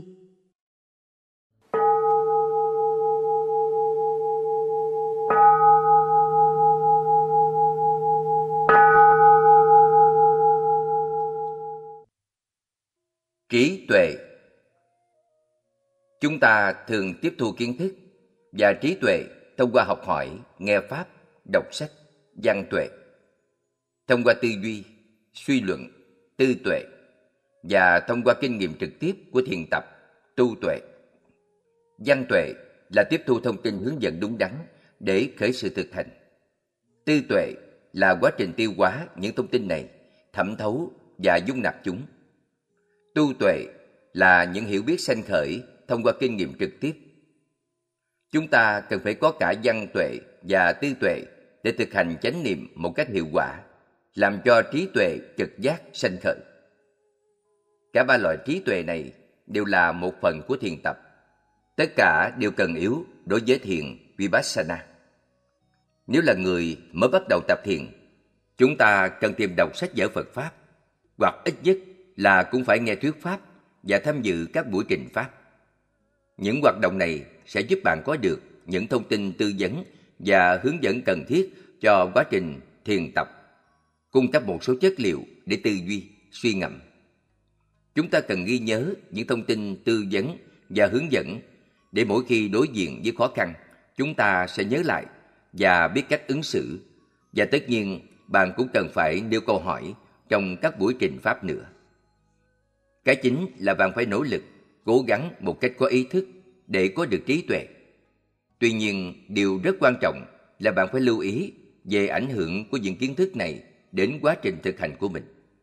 Tất cả những thông tin đó sẽ còn tiếp tục hoạt động ngầm bên dưới bề mặt ý thức, sẽ tác động đến cách suy nghĩ và nhìn nhận sự việc của chúng ta. Vì vậy, hãy bảo đảm là mình đã thực sự hiểu những điều cơ bản đó, hiểu được công việc mình đang làm. Mỗi khi bạn thấy còn băn khoăn, khó hiểu, hãy trình bày với thiền sư. Điều hết sức cần thiết là phải có thông tin hướng dẫn đúng đắn, có động cơ và suy nghĩ chân chánh để thực hành một cách thông minh và hiệu quả. Đối với hầu hết chúng ta, quá trình thành tựu trí tuệ là một quá trình học hỏi chậm chạp, lâu dài và thường là đau đớn. Chúng ta sẽ liên tục giáp giáp sai lầm. Đừng sợ phải giáp giáp và phạm sai lầm. Và điều quan trọng hơn là đừng bao giờ cảm thấy mình xấu xa, yếu kém vì đã phạm sai lầm. Chúng ta không thể tránh được sai lầm. Xét về một mặt nào đó, chúng chính là những viên đá lót đường tiến lên của chúng ta. Hay biết quan sát một cách cẩn thận, kỹ càng và học hỏi từ sai lầm đó. Đó chính là trí tuệ đang vận hành. Khi chúng ta học hỏi từ sai lầm, trí tuệ sẽ bắt đầu đến một cách tự động và tự nhiên hơn. Trải qua nhiều năm tháng, pháp hành của chúng ta sẽ ngày càng tiến bộ. Chúng ta ngày càng chánh niệm hơn. Những kiến thức và hiểu biết thu được sẽ đến nhanh chóng hơn một cách tự nhiên. Chánh niệm và trí tuệ sẽ trở thành một cặp song hành làm việc cùng nhau. Khi chánh niệm tự nhiên, tâm sẽ vững mạnh và trí tuệ có được sẽ luôn sẵn sàng có mặt. Bạn không cần phải cố gắng để tìm kiếm thâu nhặt nữa. Khi tâm quan sát đã vững, trí tuệ sẽ ứng phó với phiền não một cách hữu hiệu hơn. Trí tuệ càng chín mùi, tâm sẽ càng trong sáng và quân bình hơn. Cuối cùng, bạn sẽ bắt đầu kinh nghiệm được những khoảnh khắc minh trí, sáng suốt và quân bình, buông xả. Trong khoảnh khắc đó, bạn sẽ nhìn mọi việc với một cái nhìn hoàn toàn mới mẻ. Nói cách khác, bạn bắt đầu có được tuệ giác. Có được tuệ giác nghĩa là hiểu biết một cách sâu sắc những gì trước kia bạn chỉ hiểu một cách hời hợt trên bề mặt kiến thức. Đó là điều diễn ra hết sức tự nhiên và tự phát, ngay tức thời. Bạn không thể bắt nó phải xảy ra được. Những kinh nghiệm dẫn tới tuệ giác được người khác tả lại và tuệ giác thực sự là hai điều khác biệt nhau về căn bản. Có những kinh nghiệm tương tự như vậy hoàn toàn không có nghĩa là bạn đã đạt được hay sẽ đạt được tuệ giác đó. Khi thời điểm đã chín mùi, bạn đã sẵn sàng thì sẽ có được kinh nghiệm và tuệ giác rõ nét, khác biệt của chính mình. Khi đó, bạn sẽ hiểu được sự khác biệt to lớn giữa những gì được nghe, đọc với tuệ giác thực sự. Bạn có thể mô tả về ảnh hưởng, tác động của tuệ giác đó đối với mình như thế nào, hay về những kinh nghiệm xung quanh tuệ giác đó nhưng sẽ không thể nào diễn tả được chiều sâu hiểu biết thu được qua tuệ giác ấy. Một kinh nghiệm trực giác và chân lý như vậy sẽ có tác động sâu sắc đến sự thực hành của bạn, đến cách nhận thức và lối sống của bạn. Nói cách khác, trí tuệ có được theo cách này ngay lập tức sẽ chuyển hóa cách nhìn nhận mọi việc của bạn. Tuy nhiên, cái tâm tuệ giác này không phải là thường hằng, nó chỉ kéo dài trong một khoảnh khắc ngắn ngủi. Cái thẩm thấu và sống động còn lại chính là tính chất của nó. Nếu chúng ta không tiếp tục dung trồng, nuôi dưỡng cái phẩm chất ấy, nó sẽ nhanh chóng phai nhòa. Chỉ có sự thực hành liên tục mới có thể duy trì được nó, mới có thể đảm bảo chắc chắn rằng trí tuệ đó sẽ tiếp tục phát triển và thể hiện chức năng của mình. Thực hành liên tục không có nghĩa là bạn phải bỏ ra một số giờ nào đó mỗi ngày hay mỗi tuần để ngồi thiền, dù rằng điều đó cũng rất tốt. Mà thực hành liên tục có nghĩa là chánh niệm hay biết bất cứ việc gì bạn làm với tất cả khả năng của mình. Trong giai đoạn này, trí tuệ sẽ dần dần bộc lộ, chánh niệm vẫn luôn có mặt thường xuyên bên cạnh. Song giờ đây trí tuệ sẽ đóng vai trò chủ đạo. Loại trí tuệ này sẽ giúp chúng ta đạt được những tiến bộ quan trọng đầy ý nghĩa trong pháp hành. Văn tuệ, tư tuệ, tu tuệ, văn tư tu sẽ cùng vận hành chặt chẽ với nhau. Trí tuệ thu được từ tư duy, suy luận sẽ làm tăng trưởng đức tin của bạn vào Pháp và do đó sẽ càng khuyến khích sự say mê, hứng thú của bạn trong Pháp hành. Niềm say mê này sẽ tạo duyên để bạn tiếp tục học hỏi và tư duy. Bạn không còn sợ phạm sai lầm nữa và sẽ bắt đầu khám phá những phương cách mới để ứng phó với mọi khó khăn. Bạn sẽ thấy rõ ràng hơn lợi ích của pháp hành và sẽ hiểu được những điều đã học ở một tầng mức thâm sâu hơn. Tất cả những điều này sẽ làm đức tin của bạn tăng trưởng hơn nữa. Một khi đã có được tuệ giác, lòng tin của bạn vào giáo pháp sẽ được gia tăng hết sức mạnh mẽ. Điều này lại làm vững mạnh thêm ý chí quyết tâm của bạn để thực hành một cách nhiệt tâm hết mình. Pháp hành thiền chánh niệm sẽ trở thành tâm điểm của cuộc đời bạn và thế giới của bạn sẽ không bao giờ còn như cũ nữa. Dù bạn đã kinh nghiệm được đến đâu, dù bạn đã có được nhiều kiến thức hơn tất cả những người khác, cũng đừng bao giờ tự thỏa mãn với tầm mức trí tuệ mà mình đã đạt được hay thỏa mãn với mức độ sâu sắc của tuệ giác đã có. Đừng tự hạn chế mình, hãy luôn mở rộng cánh cửa cho những hiểu biết mới mẻ và sâu sắc hơn nữa. Cùng đọc và suy ngẫm. Những điểm dưới đây được rút ra từ các buổi trình pháp của thiền sinh. Một số mới bắt đầu hành thiền, một số đã là những thiền sinh dày dạn kinh nghiệm. Tùy thuộc vào trình độ thiền tập của mình mà bạn có thể hiểu hoặc chưa hiểu được một số điểm trong đó. Đừng băn khoăn về những điểm bạn chưa hiểu được, hãy bỏ qua chúng. Theo thời gian, khi pháp hành của bạn tiến triển, ý nghĩa của chúng sẽ trở nên rõ ràng và bạn sẽ hiểu chúng ở một tầm mức sâu sắc hơn. Khi thiền tập của bạn đã thực sự tiến bộ, cuối cùng bạn sẽ hiểu được tất cả. Những điểm này không được sắp xếp theo một thứ tự nhất định nào cả. Do đó, chỉ cần đọc từng chút một. Mỗi khi bạn cần có một vài ý tưởng hay một sự khích lệ, sách tấn nào đó cho mình. Thứ nhất, thiền không chỉ là ngồi yên trên một tấm tọa cụ, bất cứ ở tư thế nào. Nếu tâm bạn đang hay biết với trí tuệ, thì đó chính là lúc bạn đang hành thiền. Thứ hai, nếu bạn không thể quan sát được nữa, thì đừng tự ép buộc mình phải làm điều đó. Mà trước tiên, hãy học cách thư giãn, buông xả, làm sao cho mình được thoải mái đã. Thứ ba, lúc nào đó thuận tiện, hãy thử tập hành thiền trong tư thế nằm một chút. Bạn cần học cách giữ chánh niệm trong bất cứ tư thế nào. Luôn luôn hay biết đề mục của mình và dần biết rõ mức tinh tấn cần thiết để giữ chánh niệm trong các tư thế khác nhau. Thứ tư, chánh tinh tấn nghĩa là sự bền bỉ, kiên nhẫn, đều đặn thực hành. Chánh tinh tấn không có nghĩa là phải chú tâm thật quyết liệt, cố gắng kiểm soát, cưỡng ép hay tự gò bó hạn chế mình.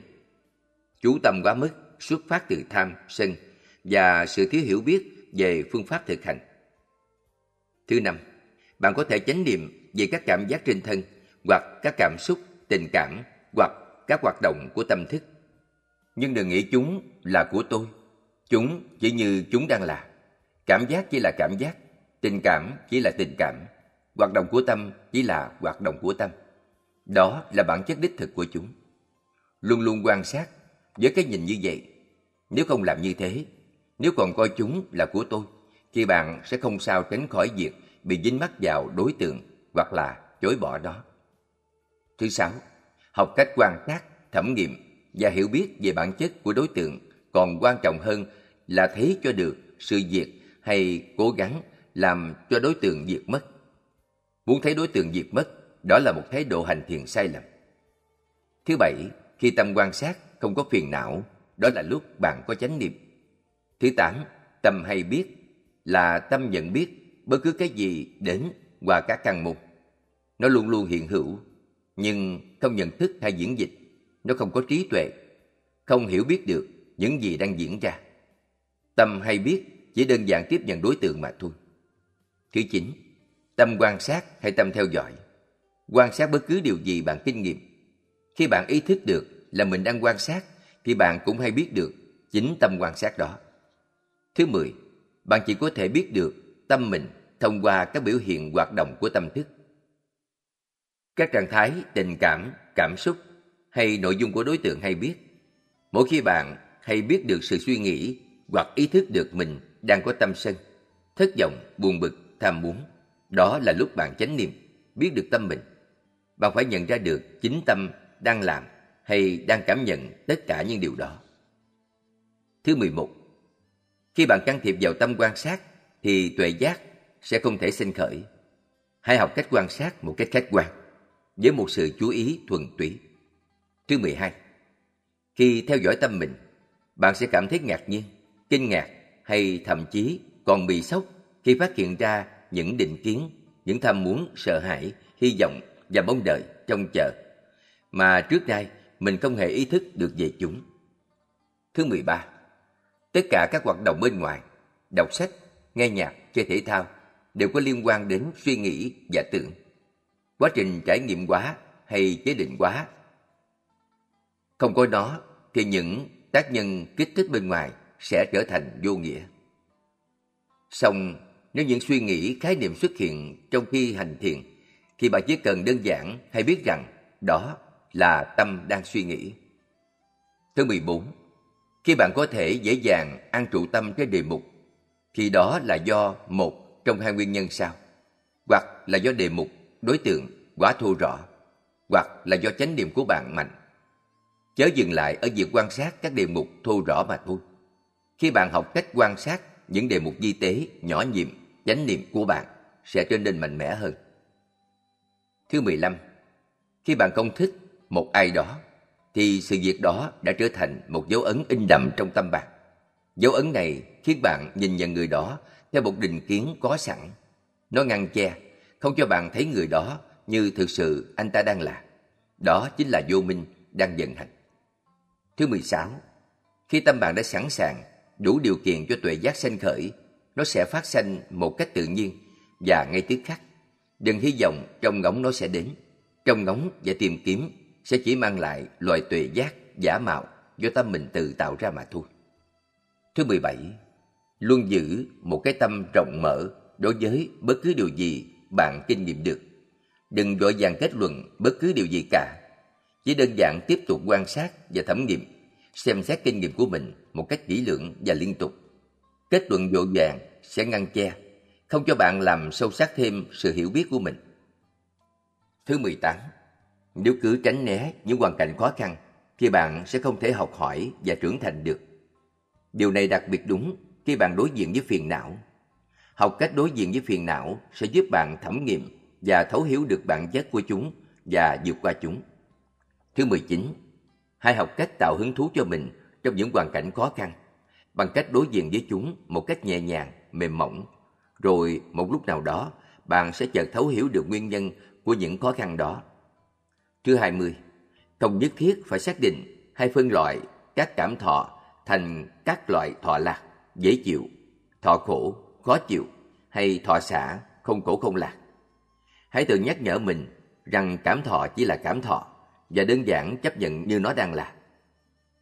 Thứ 21. Khi xem một bộ phim, mỗi khán giả hiểu một cách khác nhau.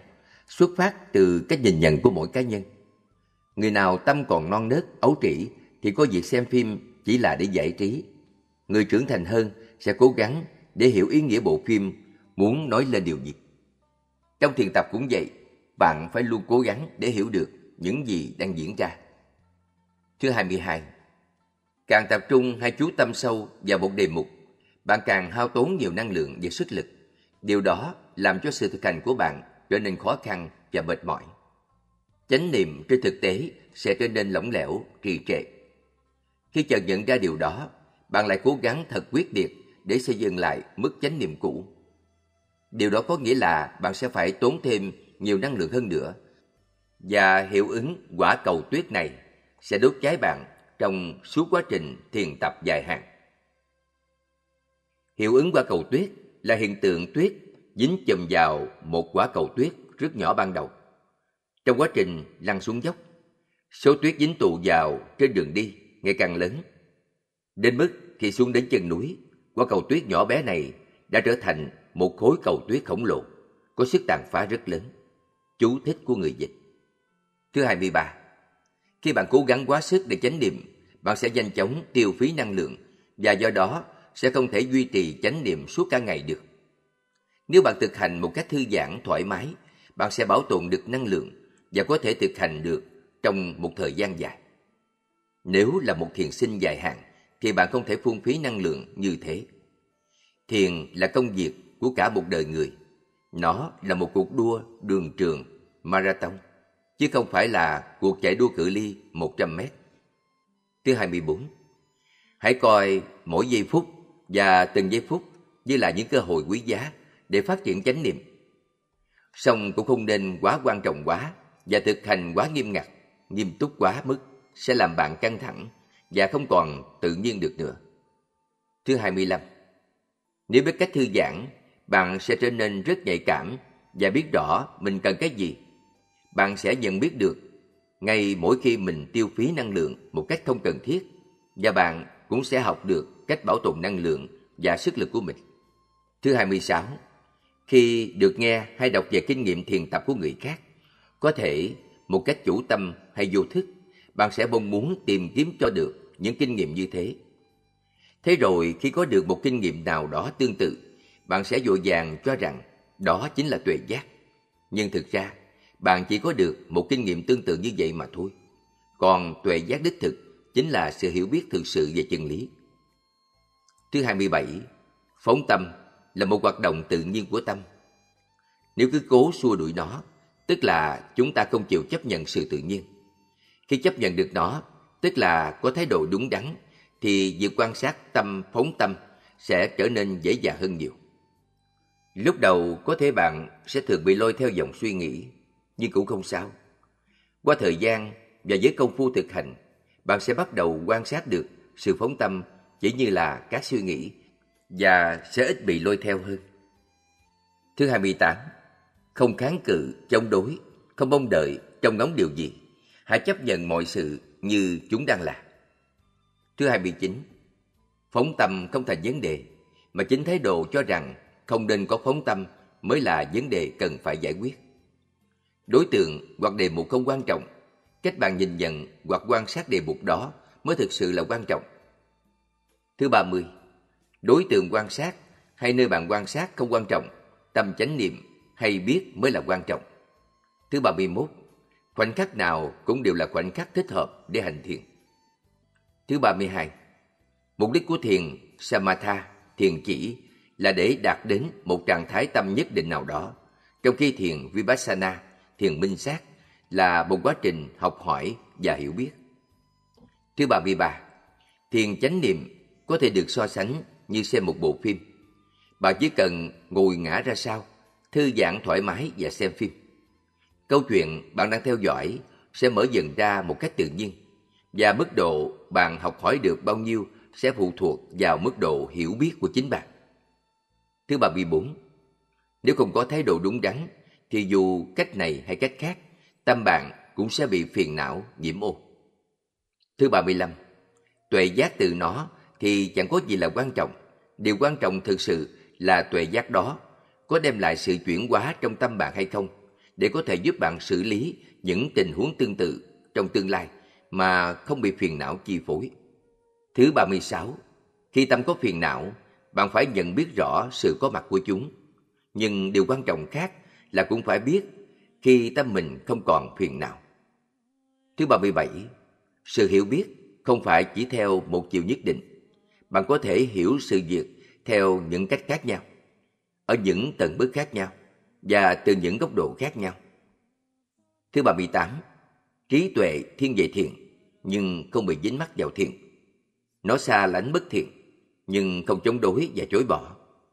Trí tuệ nhận biết sự khác nhau với điều thiện, điều lợi ích, với những gì vô ích và bất thiện, và thấy rõ những điều vô ích và bất thiện đó là không đáng mong cầu. Thứ 39. Vô minh có thể làm cho bạn thấy mọi thứ đảo điên điên đảo, thấy sai thành đúng và đúng là thành sai. Thứ 40. Thông thường, tránh né hoặc chạy trốn khó khăn không cần nhiều nỗ lực và sự khéo léo lắm. Nhưng làm vậy, bạn sẽ không kiểm tra được những giới hạn của mình và trưởng thành lên. Khả năng ứng phó với khó khăn là điều tối cần thiết đối với sự trưởng thành của chúng ta. Tuy nhiên, trong một tình huống có quá nhiều khó khăn áp đảo, thì trước mắt bạn nên lùi lại một chút và chờ đợi cho đến khi tích lũy đủ sức mạnh để ứng phó với nó một cách thuần thục và khéo léo. Thứ 41. Mục đích của sự tu tập là để phát triển trí tuệ. Trí tuệ chỉ có thể phát triển được khi chúng ta nhận biết được phiền não, hiểu rõ phiền não và vượt qua được phiền não. Để kiểm tra thử giới hạn của mình và trưởng thành lên, bạn phải tự cho mình cơ hội đối diện với phiền não. Không đối mặt với những thử thách của cuộc đời, tâm bạn sẽ mãi mãi yếu hèn. Thứ 42 Phát triển chánh niệm là một hành trình cả cuộc đời. Không cần thiết phải dội vàng hay băn khoăn, lo lắng điều gì cả. Điều quan trọng là phải thực hành đúng cách. Như vậy bất cứ điều gì bạn học hỏi được cũng đều hữu dụng trong cuộc sống hàng ngày, chứ không chỉ ở trong khuôn khổ của thiền viện. Thứ 43. Càng cố để thấy được điều gì đó, bạn sẽ càng không thể nhìn rõ được nó. Chỉ khi bạn thư giãn, thoải mái thì mới có thể thấy được mọi sự như chúng đang là. Người không cố tìm kiếm điều gì cả, sẽ thấy được nhiều hơn. Thứ 44. Chánh niệm mạnh không phải là một loại quyền năng. Chánh niệm mạnh khi phiền não không có mặt, khi bạn có thái độ đúng đắn. Thứ 45. Phải hay biết mình đang quan sát với thái độ như thế nào. Chỉ mỗi quan sát thôi thì không đủ. Thứ 46. Nếu cảm giác đau đớn bạn đang phải chịu đựng là do một chấn thương hoặc rối loạn nào đó trong cơ thể thì phải thận trọng, đừng để cho nó trở nên nặng hơn. Thứ 47. Có những lúc khi mọi việc trở nên khó khăn, tâm rất miễn cưỡng quan sát và hành thiền. Tùy thuộc vào khả năng và trạng thái tâm của bạn lúc đó mà bạn có thể hoặc là tiếp tục thực hành hoặc là dừng lại và nghỉ ngơi một cách chánh niệm. Thứ 48. Trong cuộc sống, bạn cần phải học cách không mong đợi bất cứ sự đền đáp nào đối với những điều mình đã làm cho người khác. Với chánh niệm cũng vậy, bạn cần phải học cách không mong đợi bất cứ kết quả hay kinh nghiệm tốt đẹp nào đến với mình. Thứ 49. Điều quan trọng hàng đầu là phải nhận diện được thói ngã mạn của mình để làm suy yếu, không cho nó lớn mạnh lên. Trí tuệ chỉ có thể sinh khởi khi ngã mạn bị dẹp bỏ. Thứ 50. Nắm giữ, chấp thủ vào một số định kiến có sẵn, rằng tuệ giác thì phải như thế này, thế nọ. Đó là điều rất nguy hiểm, bởi vì nó sẽ làm ngã mạng tăng trưởng khi bạn có được một kinh nghiệm nào đó giống giống như cái mình nghĩ. Bản chất của chân lý là luôn nằm ngoài mọi quan điểm và tư tưởng. Quan điểm và tư tưởng chỉ là những sản phẩm của vô minh mà thôi. Thứ 51. Đừng bó hẹp hạn chế sự thực hành của mình trong khuôn khổ của thiền viện.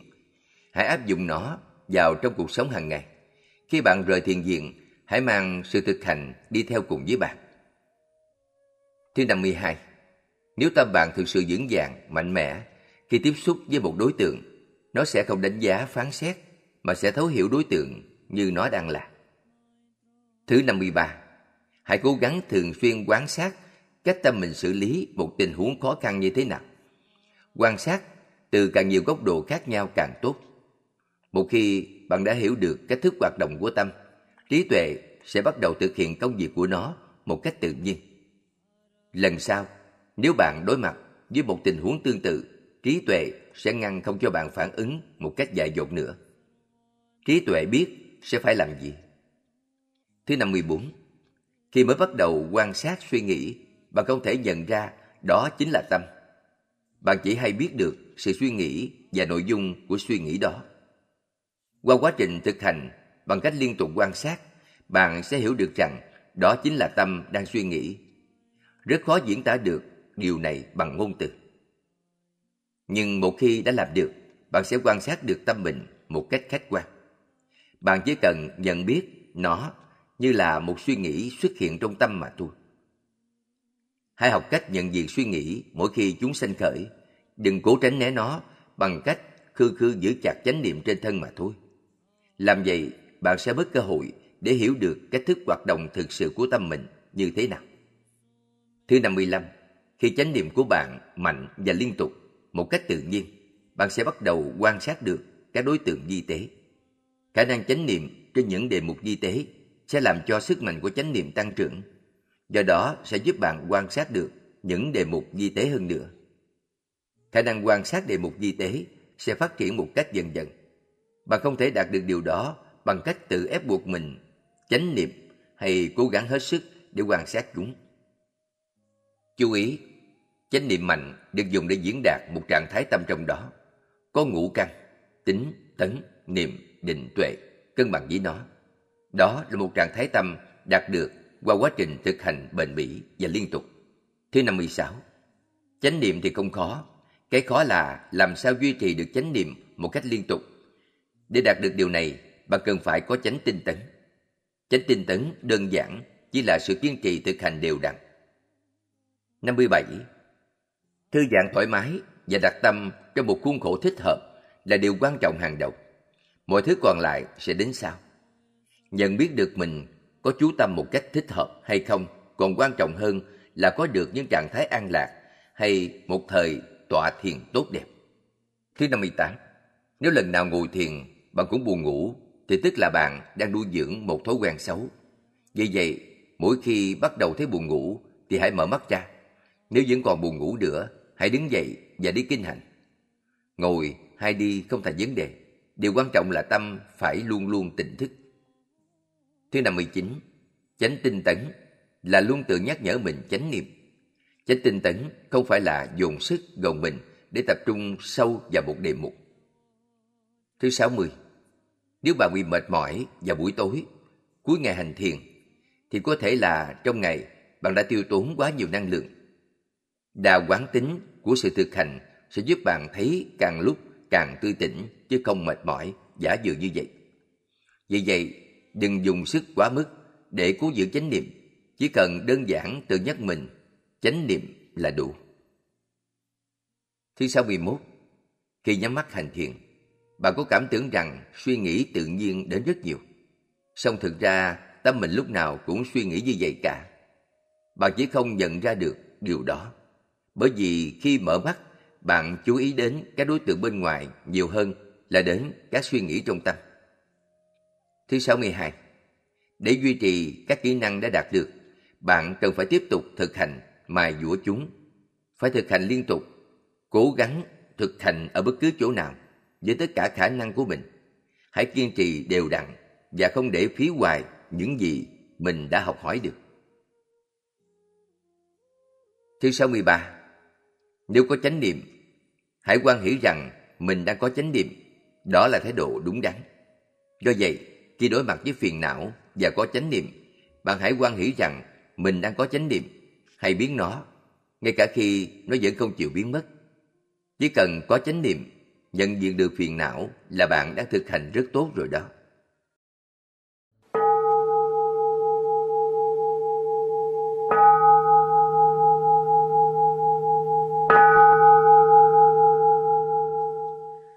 Thứ 64 Phiền não cũng là Pháp, đừng chối bỏ hay xua đuổi nó.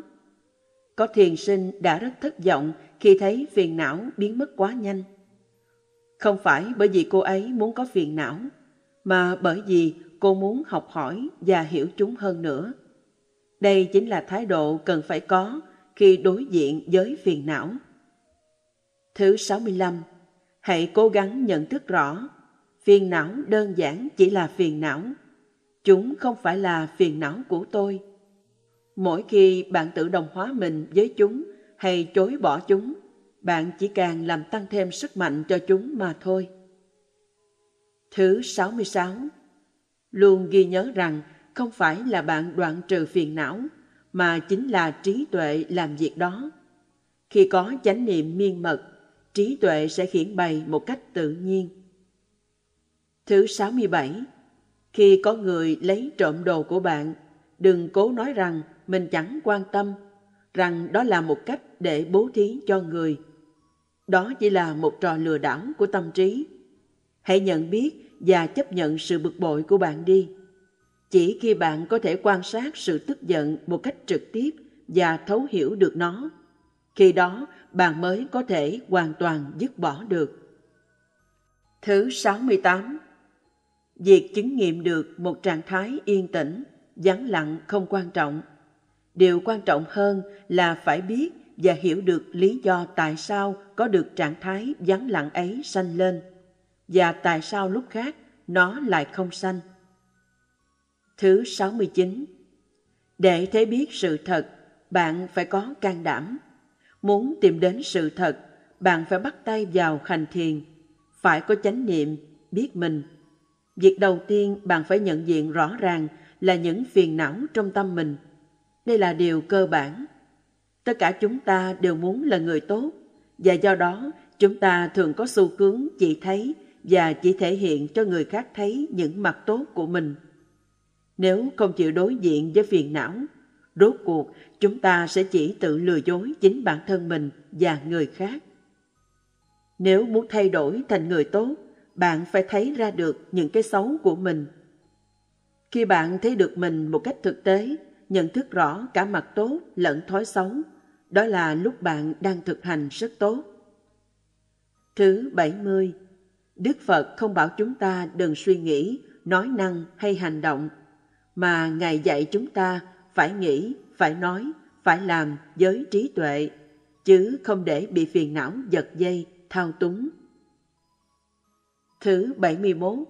Khi nói chuyện, chúng ta thường có thói quen hướng tâm ra bên ngoài, hoặc bị lôi theo câu chuyện và người mình đang nói chuyện. Hầu như trong mọi lúc, chúng ta thường quá quan tâm đến các cảm xúc, tình cảm của người khác Hãy tự huấn luyện mình luôn nhìn vào bên trong. Dần dần tự nhiên bạn sẽ làm việc đó ngày một khéo léo hơn. Cũng phải tập thói quen luôn hay biết thái độ của mình. Chỉ khi bạn không còn bị lôi cuốn theo các cảm xúc và tình cảm trong khi giao tiếp, thì trí tuệ mới sanh khởi.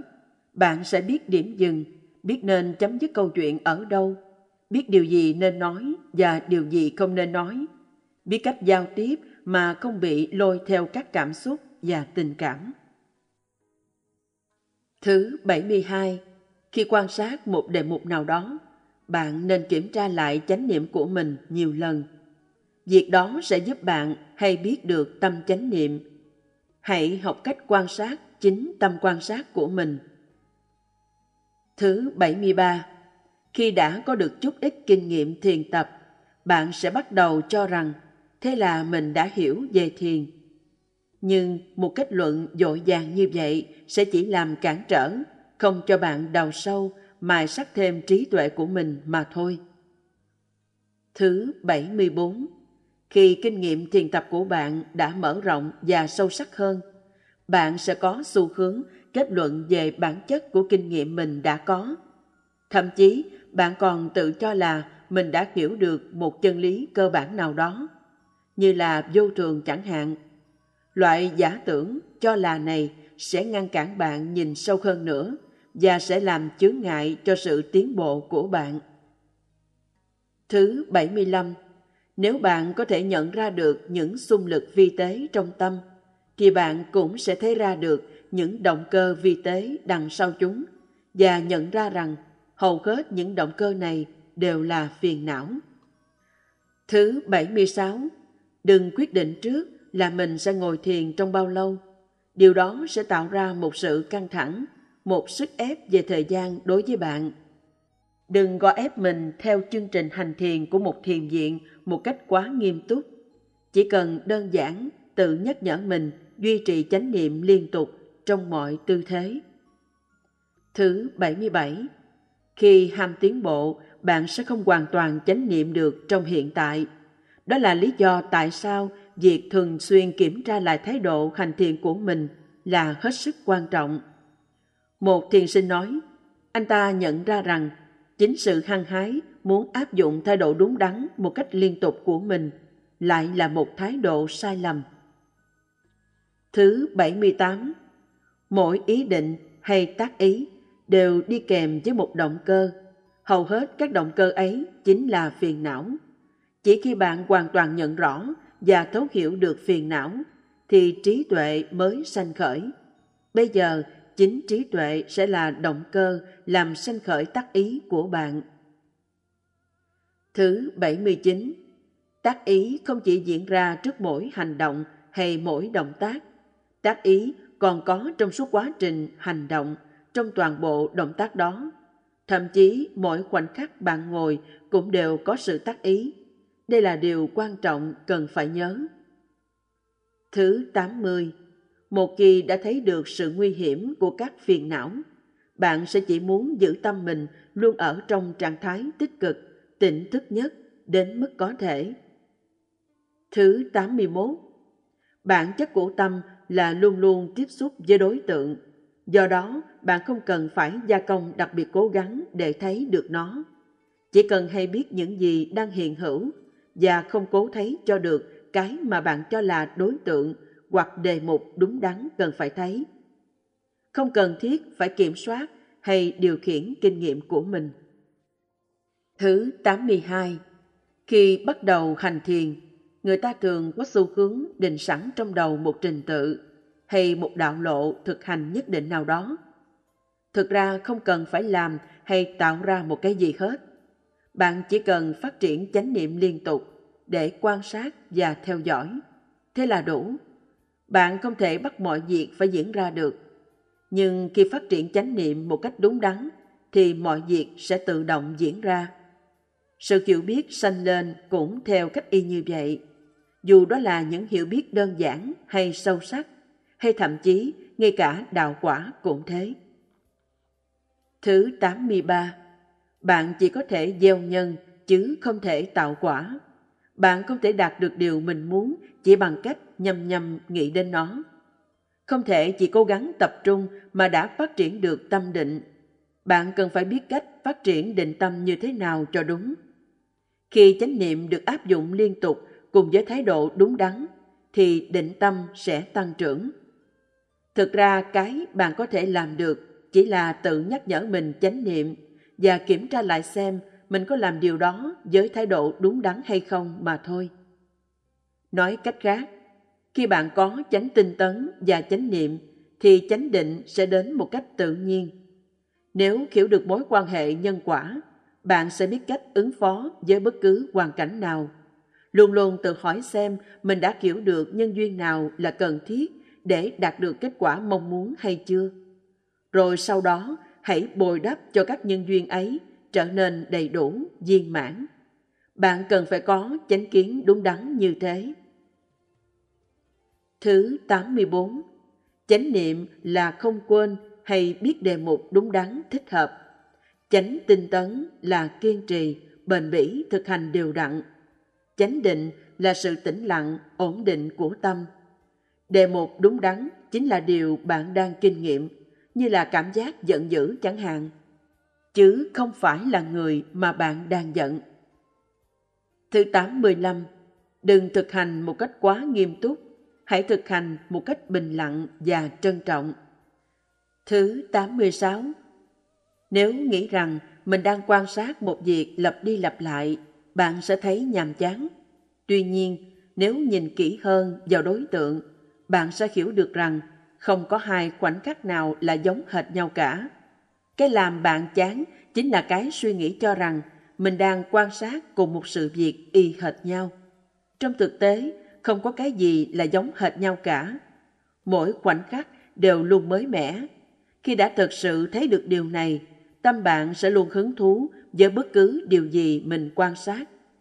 Không có giây phút nào là nhàm chán, bởi vì kinh nghiệm sẽ cho thấy rõ, mọi sự đều không ngừng biến dịch.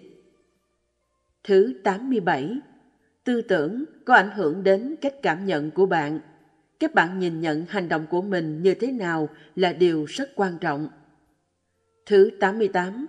Người hiểu được lợi ích của tu tập sẽ không bao giờ ngừng tu tập. Người ngừng lại chỉ đơn giản là vì không hiểu được pháp hành một cách đầy đủ. Thứ 89. Bất cứ khi nào bạn cảm thấy là không biết phải làm gì, thì hãy chờ đợi, đừng làm bất cứ việc gì lúc đó cả. Thứ 90. Chánh niệm là khi tâm bạn có đầy đủ sự hay biết. Thứ 91. Chánh niệm cần có thời gian để phát triển. Khi mới tu tập, bạn phải luôn tự nhắc mình chánh niệm. Nhưng khi đã có được đà quán tính, bạn sẽ duy trì được sự hay biết một cách tự nhiên. Bạn không thể ép buộc chánh niệm phải trở nên mạnh được. Chỉ bằng cách chánh niệm liên tục thì mới tạo được đà quán tính cho nó. Thứ 92. Khi tâm thanh tịnh, an lạc và quân bình, bạn sẽ phát hiện được ngay lập tức bất cứ sự căng thẳng nào xảy ra trên thân, được gây ra bởi ngay cả những phiền não rất vi tế. Thứ 93. Để hiểu được phiền não, bạn phải quan sát chúng nhiều lần. Nếu chỉ có được hay chỉ mong đợi có được những kinh nghiệm tốt đến với mình, thì có lợi ích gì? Còn nếu bạn hiểu được bản chất của phiền não, chúng sẽ tan biến ngay tức khắc. Một khi bạn đã giải quyết được phiền não, thì các kinh nghiệm tốt đẹp sẽ đến một cách tự nhiên. Hầu hết các thiền sinh đều mắc phải sai lầm là mong đợi những kinh nghiệm tốt thay vì phải cố gắng làm việc với chính các phiền não. Thứ 94. Đôi khi bạn sẽ có cảm giác là việc giữ chánh niệm hay biết các đề mục thật là lãng phí thời gian. Quan điểm này hoàn toàn sai lầm. Mấu chốt của pháp hành chính là ở tự thân nơi chánh niệm, chứ không phải là ở đề mục. Khi có chánh niệm là bạn đang đi đúng hướng. Thứ 95. Hãy học cách quan sát phiền não chỉ như là phiền não, chứ không phải là tôi đang bị phiền não. Thứ 96. Cần phải chấp nhận tính chất của chánh niệm như nó đang là. Khó khăn thường nảy sinh khi bạn chấp vào một định kiến, cho rằng chánh niệm là phải như vậy, như vậy. Không chấp nhận tính chất của chánh niệm, tức là bạn đang có thái độ sai lầm, và rồi rất có thể bạn sẽ cố gắng phấn đấu để có được một kinh nghiệm nào đó do trí tưởng tượng đẻ ra. Thứ 97. Muốn tìm được trạng thái cân bằng đúng đắn, bạn phải trải nghiệm qua và hiểu được thế nào là các cực đoan đã. Thứ 98. Để chánh niệm, bạn không cần thiết phải nỗ lực thật nhiều. Khi sống trong hiện tại là ta đã có chánh niệm về những gì đang diễn ra. Chỉ đơn giản tự nhắc mình luôn sống trong hiện tại. Đó là tất cả nỗ lực bạn cần có để giữ chánh niệm. Thứ 99. Khi chánh niệm đã có đà quán tính, chánh niệm về tâm chánh niệm sẽ duy trì được đà tiến đó. Thứ 100. Khi tâm tĩnh lặng và an lạc, và lúc đó không có đề mục nào nổi bật để quan sát cả, thì bạn hãy nhân cơ hội đó để nhận biết rõ tính chất và sức mạnh của chánh niệm. Thứ 101. Khi đã trưởng thành trong pháp hành, bạn sẽ có thể giải quyết được các tình huống khó khăn, đơn giản bởi vì bạn đã hiểu được những nhân duyên đằng sau chúng. Hiểu được các điều kiện tạo duyên sẽ giúp bạn giải quyết được nguyên nhân của nó.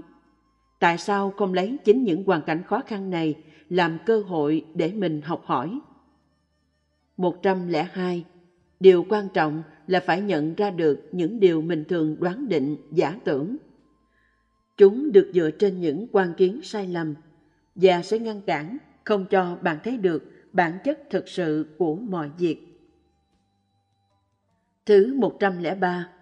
Thiền minh sát, Vipassana, luôn lùi lại đằng sau để nhìn mọi việc một cách rõ ràng hơn. Trong khi thiền an chỉ định, Samatha, thì chìm lắng, thể nhập vào trong đề mục. Bước lùi lại một chút và quan sát sẽ giúp cho trí tuệ sanh khởi. Thứ 104 Lúc đầu bạn khởi sự hành thiền bằng cách giữ chánh niệm, nhưng khi đã thuần thục trong việc đưa tâm về giới hiện tại, bạn có thể bắt đầu quan sát và tìm hiểu xem mình đang chánh niệm về cái gì. Thứ 105 Suy nghĩ ở trong tâm, an lạc cũng ở trong tâm.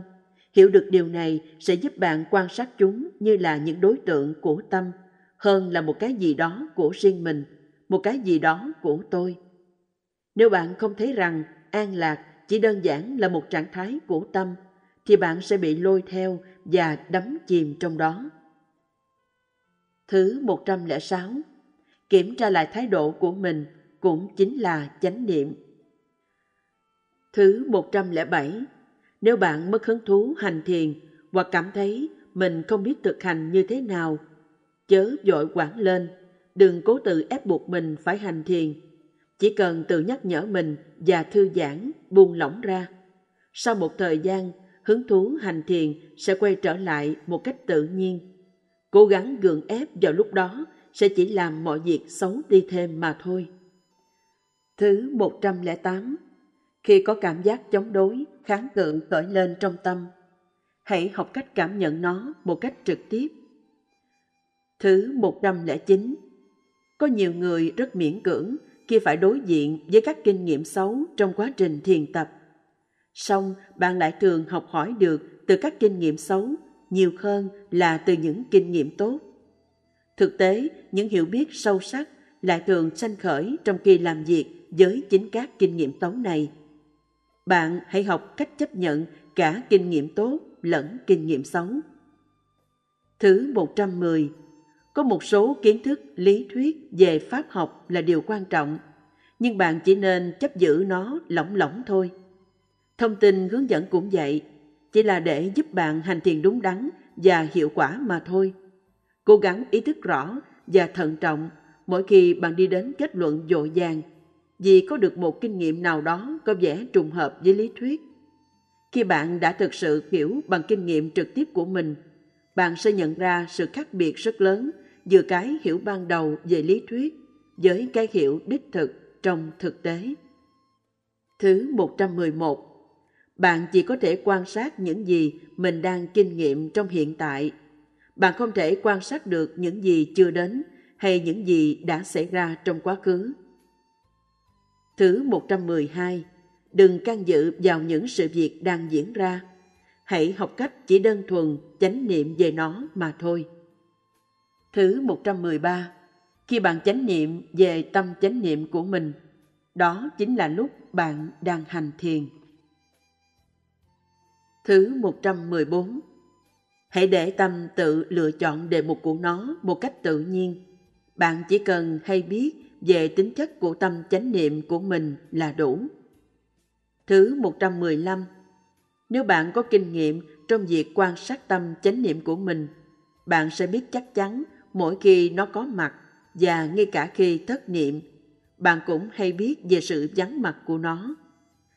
Thứ 116 Mặc dù thực hành chánh niệm trong cuộc sống hàng ngày là một điều rất khó, song bạn vẫn phải kiên trì thực hành.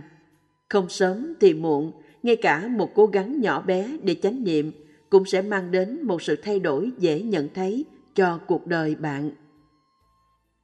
Thứ 117 Tìm kiếm những điều mà ta cho là mình thực hành để thấy được nó. Đó không phải là thiền chánh niệm.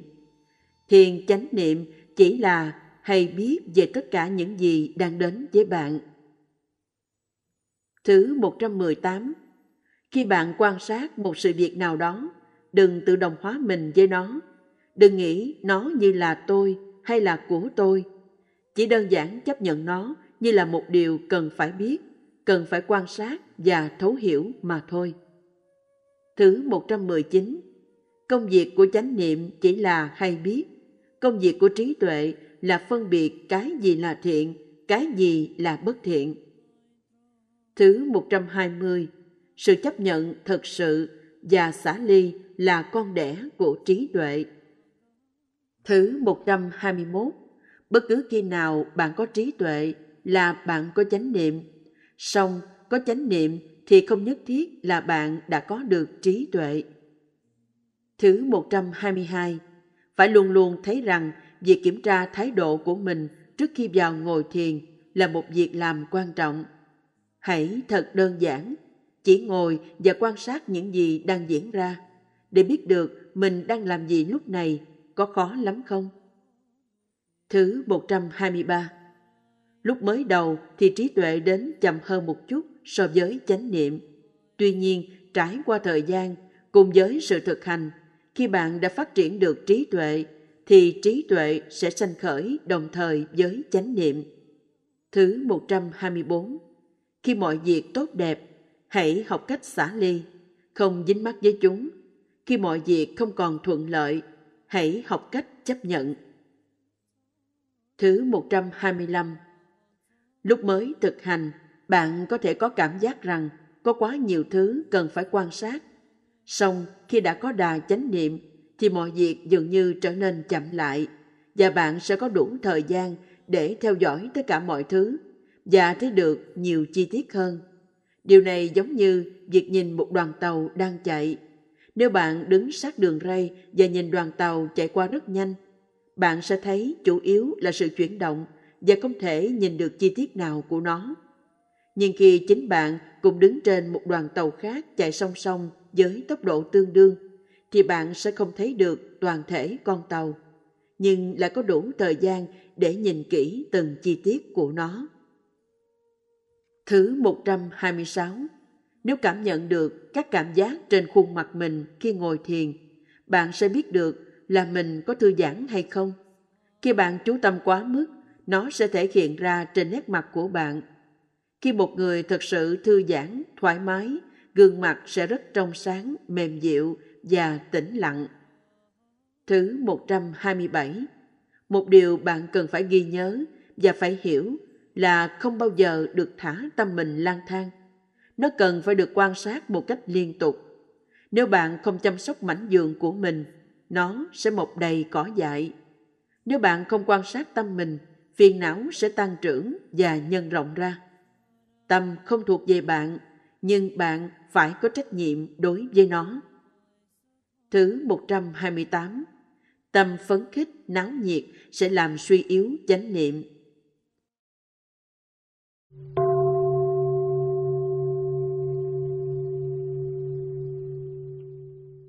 Thứ 129 Tham là một hành bất thiện, một loại phiền não. Mong muốn, ước nguyện là một hành thiện, là sự thể hiện của trí tuệ. Thứ 130 Hãy chánh niệm hay biết về trạng thái an lạc và chánh niệm cả về sự hay biết đó nữa. Làm như vậy sẽ giúp bạn kiểm tra được xem mình có bị chìm đắm trong sự an lạc đó hay không. Có bị dính mắc vào nó hay vẫn còn hay biết được mình.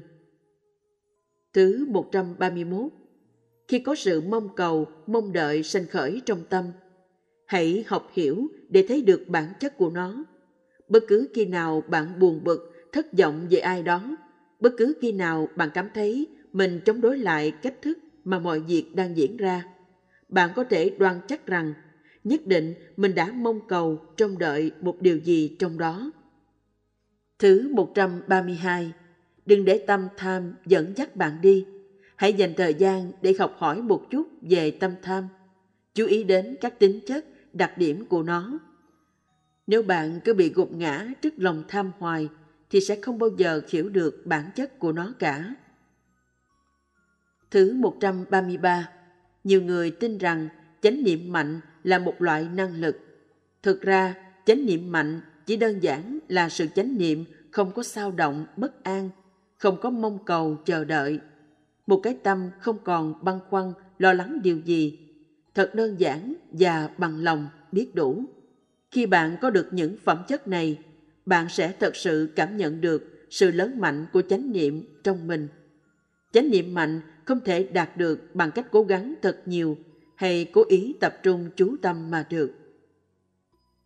Thứ 134 Khi cố xua đuổi suy nghĩ, thực ra là bạn đang cố gắng kiểm soát chúng hơn là học hỏi để hiểu biết chúng. Thứ 135 Khi sự hiểu biết của bạn về bản chất của mọi sự việc đã lớn mạnh, những tiêu chuẩn giá trị của bạn về cuộc đời cũng sẽ thay đổi. Khi thang giá trị của bạn thay đổi, những ưu tiên của bạn cũng thay đổi theo. Với những hiểu biết như vậy, bạn sẽ thực hành nhiều hơn một cách tự nhiên và điều này sẽ giúp bạn thành công tốt đẹp trong cuộc đời. Thứ 136. Khi bạn học cách nói chuyện một cách thư giãn, thoải mái và chánh niệm, luôn hay biết về mọi tác ý của mình, cách nói chuyện của bạn sẽ ít bị cảm xúc và tình cảm chi phối hơn. Thứ 137. Chỉ khi bạn sẵn sàng và có khả năng quan sát được các cảm xúc khó quan sát, thì bạn mới có thể học hỏi được từ chúng. Thứ 138. Một người trí tuệ và khéo léo có thể biến thuốc độc thành thuốc chữa bệnh. Một thiền sinh khéo léo có thể chuyển hóa các chướng ngại thành sự hiểu biết. Thứ 139 Trong suốt cả cuộc đời, chúng ta lao đi tìm kiếm và nắm giữ, chấp thủ theo thói quen của mình. Chỉ ngồi lại và quan sát điều này diễn ra như thế nào lại là một điều thật khó. Nhưng chính việc ngồi lại và quan sát ấy mới là điều cốt yếu để thấy được và hiểu ra được những thói quen này. Thứ 140 Khi có sự dính mắc hay chối bỏ đối tượng trong tâm, bạn phải luôn luôn coi đó là đề mục ưu tiên hàng đầu để quan sát. Thứ 141 Chỉ khi nhận biết được thế nào là thái độ sai lầm thì tâm mới có thể chuyển hóa thành thái độ chân chánh được. Thứ 142 Khi bạn đang có trạng thái tâm tích cực, điều quan trọng là phải ghi nhận ngay điều đó. Sự ghi nhận sẽ làm tăng trưởng trạng thái tâm thiện này của bạn. Thứ 143. Hãy kiểm tra lại thái độ của mình trước khi quan sát trạng thái hôn trầm, buồn ngủ. Nếu bạn chống cự lại nó, thì quá trình hành thiền của bạn sẽ biến thành một trận chiến. Nếu bạn chấp nhận nó, bạn sẽ thấy dễ cố gắng chánh niệm hơn nhiều. Thứ 144. Nếu có thể quan sát mọi việc như chúng đang là mà không phải niệm thầm đặt tên cho chúng, thì sự quan sát đó sẽ chân thật và hiệu quả hơn nhiều. Thứ 145. Nếu bạn liên tục hay biết về trạng thái thư giãn, thoải mái của mình, thì bạn sẽ càng trở nên thư giãn và thoải mái hơn nữa. Thứ 146. Nếu bạn cảm thấy thoải mái và an lạc khi ở một mình, thì bạn phải kiểm tra lại thái độ của mình. Nếu bị dính mắc vào sự độc cư mà không ý thức được điều đó, bạn sẽ dễ dàng bị xáo động bất an khi sự độc cư của bạn bị đe dọa. Thứ 147 Nếu chỉ cứ chuyên chú vào một đề mục là bạn đang tự làm phức tạp thêm sự thực hành của mình. Định hướng vào một đề mục có nghĩa là bạn đã mang một định kiến rằng đó là đề mục đúng đắn để quan sát trong một thời gian xác định nào đó.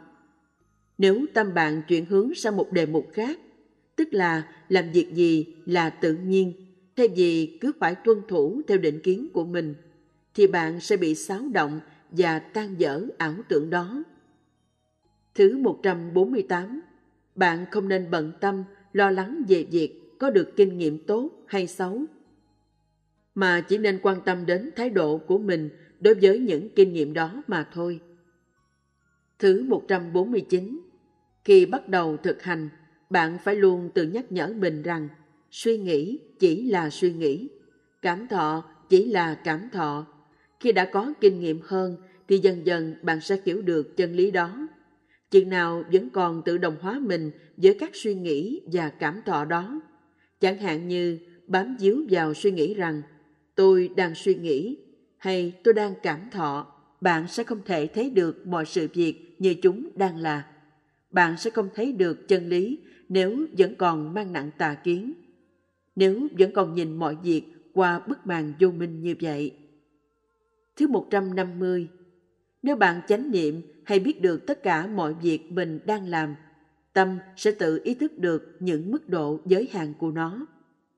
Thứ 151 khi suy nghĩ, nói năng hay hành động với phiền não, chúng ta sẽ còn tiếp tục lăn trôi mãi trong luân hồi. Cũng như vậy, nếu suy nghĩ, nói năng hay hành động với trí tuệ, chúng ta sẽ tìm được đường thoát ra khỏi sanh tử luân hồi. Thứ 152. Buồn ngủ là chuyện rất tự nhiên. Nếu bạn có mặc cảm tội lỗi khi thấy mình buồn ngủ trong lúc hành thiền, điều ấy có nghĩa là bạn không ưa sự buồn ngủ và sẽ tìm đủ mọi cách để chống lại nó. Đây là một thái độ sai lầm. Chỉ cần nhận diện và sẵn sàng chào đón sự buồn ngủ ấy, chừng nào bạn vẫn quan sát được sự buồn ngủ với thái độ chân chánh, chừng đó bạn vẫn đang hành thiền. Thứ 153 Trong thiền minh sát, đối tượng hay đề mục thiền chỉ tạo duyên cho hành giả phát triển chánh niệm, chánh định và trí tuệ. Nếu tâm không quan sát trung thực mà lại phản ứng với đối tượng dưới bất cứ hình thức phiền não nào, tức tham, sân hoặc si, thì bạn phải biết rằng đó là tà niệm, và như thế trí tuệ sẽ không thể nào phát sanh được. Thứ 154. Đừng tránh né đối tượng hay kinh nghiệm, chỉ nên tránh bị cuốn vào mạng lưới rối bời của phiền não mà thôi. Thứ 155. Bạn cần phải hiểu rằng bất cứ chuyện gì xảy đến, đó cũng chỉ là những biểu hiện tự nhiên của quy luật nhân quả. Trước tiên, bạn hãy đón nhận mọi việc như nó là. Sau đó, hãy hiểu rằng sự việc này không phải là tôi hay của tôi, mà đó chỉ là sự vận hành của quy luật tự nhiên. Bạn cần phát triển trí tuệ theo chiều hướng này càng sớm càng tốt. Vì chính sự hiểu biết này sẽ có khả năng diệt trừ phiền não. Thứ 156. Tâm định, Samadhi, không phải là sự chú tâm cứng nhắc. Khi ở trong trạng thái an định, tâm sẽ trở nên yên tĩnh, quân bình và thư thái. Thứ 157 hành giả thực hành thiền chỉ samatha sẽ tự chọn cho mình một đề mục nào đó. Hành giả thực hành thiền minh sát vipassana thì quan sát sự vận hành của thân, tâm và hay biết nhiều đề mục khác nhau. Hành giả thực hành thiền chỉ bám chặt vào một đề mục. Hành giả thực hành thiền minh sát không dính mắc vào một đề mục nào cả. Trí tuệ chỉ có thể sanh khởi khi hoàn toàn không có dính mắc. Thứ 158 Nếu bạn bất mãn với sự thực hành của mình hay thực hành một cách quá nghiêm túc, bạn sẽ không thể chứng nghiệm được niềm vui và sự tĩnh lặng. Thứ 159 Nếu tâm bạn bất mãn với việc thực hành, thì nhất định là bạn đã có mong muốn một điều gì đó. Có thể sau đó bạn vẫn cố ép buộc mình phải tiếp tục thực hành để đạt được nó. Nhưng điều này sẽ chẳng mang lại lợi ích gì cả. Thứ 160 Nếu không hiểu được cách thực hành, bạn sẽ không thể có an lạc, vui thích trong pháp hành. Thứ 161 Sự thực hành đúng đắn sẽ mang lại niềm vui và sự hứng thú. Sự thực hành đúng đắn sẽ mang lại lợi ích và tiềm năng để sống một cuộc đời đầy ý nghĩa. Thứ 162 Nếu hiểu được cách thực hành và những lợi ích của nó, bạn sẽ không bao giờ nhàm chán. Tiếp tục thực hành Pháp hành thiền tứ niệm xứ có thể được áp dụng vào trong cuộc sống hàng ngày. Nó không khó chút nào cả. Mọi người thấy nó khó chẳng qua bởi vì họ thiếu sự thực hành đầy đủ. Điều quan trọng là bạn phải cố gắng một cách chân thành trong sự thực hành của mình. Qua kinh nghiệm, bạn sẽ tự mình thấy rằng nó thật là đơn giản. Nếu chúng ta có được một thái độ kiên trì và cố gắng bền bỉ trong thực hành như trong công việc, làm ăn hay trong nghề nghiệp của mình, thì nó sẽ đến với bạn dễ dàng hơn nhiều. Thật không may là hầu hết mọi người đều tin rằng họ không có đủ thời gian để nuôi dưỡng và trân trọng giáo pháp. Họ luôn quá bận rộn làm ăn kiếm sống. Nhưng bạn không nên lo lắng về việc phải dành thời gian cho sự thực hành. Chỉ cần đơn giản tự nhắc nhở mình chánh niệm trong các công việc hàng ngày của mình là đủ. Hãy kiên nhẫn để thu hoạch được chánh kiến, sự hiểu biết đúng đắn cũng như những kỹ năng cần thiết. Nếu bạn thực hành nhiệt tâm, hết mình, kiên trì và bền bỉ, không sớm thì muộn bạn sẽ gặt hái được nhiều lợi ích. Một khi đã thực sự hiểu được lợi ích của việc thực hành, bạn sẽ không bao giờ ngừng lại. Bạn sẽ luôn tiếp tục thực hành dù ở bất cứ nơi đâu. Khi bạn đã thực sự có thể vận dụng giáo pháp vào trong cuộc sống của mình và bắt đầu thấy được sự khác biệt do nó mang lại, thì khi đó tính chất của pháp sẽ trở nên rõ ràng hiển nhiên. Giáo pháp sẽ trở nên sống động và thực sự có ý nghĩa đối với bạn. Trường thiền chỉ là một nơi để bạn học hỏi, một trại huấn luyện hay một cuộc hội thảo về chánh niệm mà thôi. Hãy tiếp tục thực hành trong cuộc sống hàng ngày. Đừng nghĩ rằng đó là một việc làm khó khăn. Hãy cố gắng lại nhiều lần. Phát triển chánh niệm là công việc của cả một đời người, không cần phải dỗ dàng hay lo ngại điều gì cả. Điều quan trọng là bạn học cách thực hành đúng đắn để có thể áp dụng một cách hiệu quả những điều đã học vào trong cuộc sống hàng ngày. Khi bạn đã có thể áp dụng những điều mình học hỏi vào trong bất kỳ tình huống nào trong cuộc sống, thì khi đó chánh niệm của bạn còn cao siêu hơn cả thứ chánh niệm thu được khi khoanh tay kinh hành đi lại ở trong thiền viện mà thôi. Bạn sẽ sống hạnh phúc hơn, hòa hợp và thân ái hơn với mọi người nếu bạn có chánh niệm hay biết rõ ràng bất cứ việc gì mình làm ở bất cứ nơi đâu. Điều này chỉ có thể đến dễ dàng khi pháp hành đã duy trì được đà quán tính. Nó chỉ có được khi đã có chánh niệm tự nhiên, khi chánh niệm đã trở thành một con người thứ hai của bạn.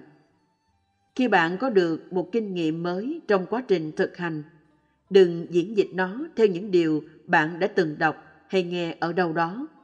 Nếu những hiểu biết bạn đạt được qua kinh nghiệm đó là thực, thì tuệ giác hay trí tuệ sẽ mang lại một sự thay đổi thực sự trong cách nhìn của bạn. Thay đổi những thói quen, suy nghĩ và ngay cả thái độ ứng xử của bạn nữa. Tuệ giác có giá trị gì đâu nếu nó không giúp được cho bạn trở nên ngày một tốt đẹp và khướng thượng hơn, đúng không? Thế nào là thái độ đúng khi hành thiền?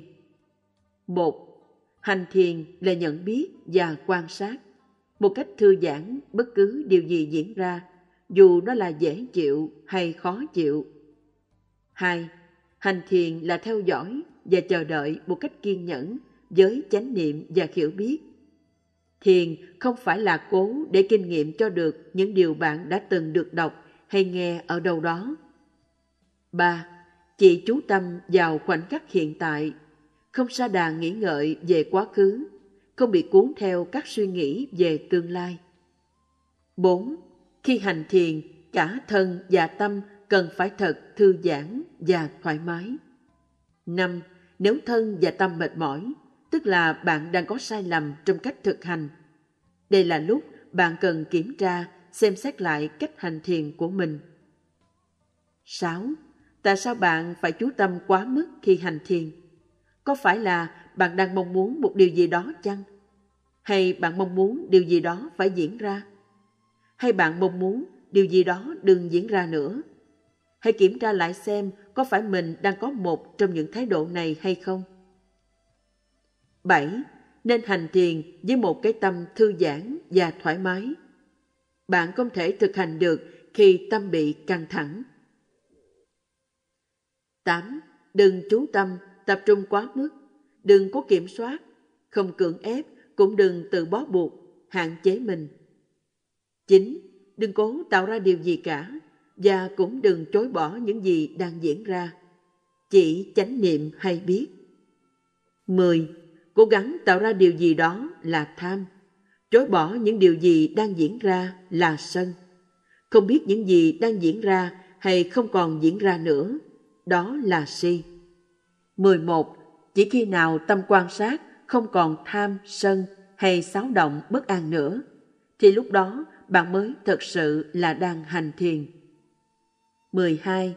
Đừng có bất cứ một sự mong đợi nào cả, không mong muốn trông ngóng điều gì, không băn khoăn sao động, bởi vì khi có những thái độ này trong tâm sẽ rất khó hành thiền. 13. Đừng cố gắng buộc mọi việc phải diễn ra theo ý muốn của mình. Bạn hãy cố gắng hay biết những gì đang diễn ra như nó đang là. 14. Tâm đang làm gì? Đang nghĩ ngợi lung tung hay đang chánh niệm? 15. Tâm đang ở đâu? Ở trong hay ở ngoài? 16. Tâm theo dõi hay tâm quan sát có hay biết một cách tường tận, thích đáng hay không? Hay chỉ hay biết một cách hời hợt? 17. Đừng hành thiền với một cái tâm mong cầu điều gì hay muốn điều gì đó phải xảy ra. Làm như vậy, bạn chỉ tự làm cho mình mệt mỏi mà thôi. 18. Bạn phải chấp nhận và quan sát cả kinh nghiệm tốt lẫn kinh nghiệm xấu. Bạn chỉ muốn kinh nghiệm tốt thôi ư? Bạn không muốn có, dù chỉ là một kinh nghiệm khó chịu nhỏ nhất nào ư? Điều này có hợp lý không? Cách thức vận hành của Pháp là như vậy sao? 19. Bạn phải kiểm tra lại xem mình đang hành thiền với thái độ như thế nào. Một cái tâm nhẹ nhàng và giải thoát sẽ giúp bạn hành thiền được tốt đẹp. Bạn có thái độ chân chánh hay không? 20. Đừng cảm thấy bị quấy rầy bởi tâm suy nghĩ. Không phải bạn thực hành để ngăn chặn suy nghĩ, mà để nhận rõ và hay biết suy nghĩ mỗi khi nó khởi sanh. 21. Đừng chối bỏ bất cứ đối tượng nào đến trong phạm vi chú ý của bạn. Hãy xét xem có phiền não nào đi theo đối tượng đó hay không. Nếu có, hãy thẩm nghiệm và quan sát nó. 22. Đề mục không quan trọng. Tâm quan sát đang làm việc ở phía sau hay biết đề mục đó mới thật sự quan trọng.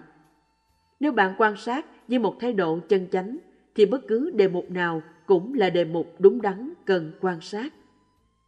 23. Chỉ khi có đức tin, tinh tấn mới phát khởi.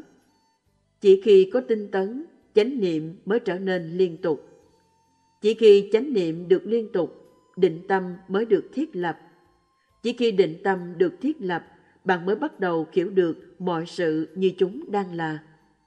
Khi bạn bắt đầu hiểu được mọi sự như chúng đang là, thì đức tin sẽ lại càng tăng trưởng vững mạnh. Trung tâm Diệu Pháp Âm Chùa Diệu Pháp số 72 Xuyệt 14 Phú Mỹ xã Phú Hòa Đông huyện Củ Chi thành phố Hồ Chí Minh điện thoại 028 362 08438 Website diệu pháp âm.net Kênh youtube youtube.com Xuyệt Diệu Pháp Âm.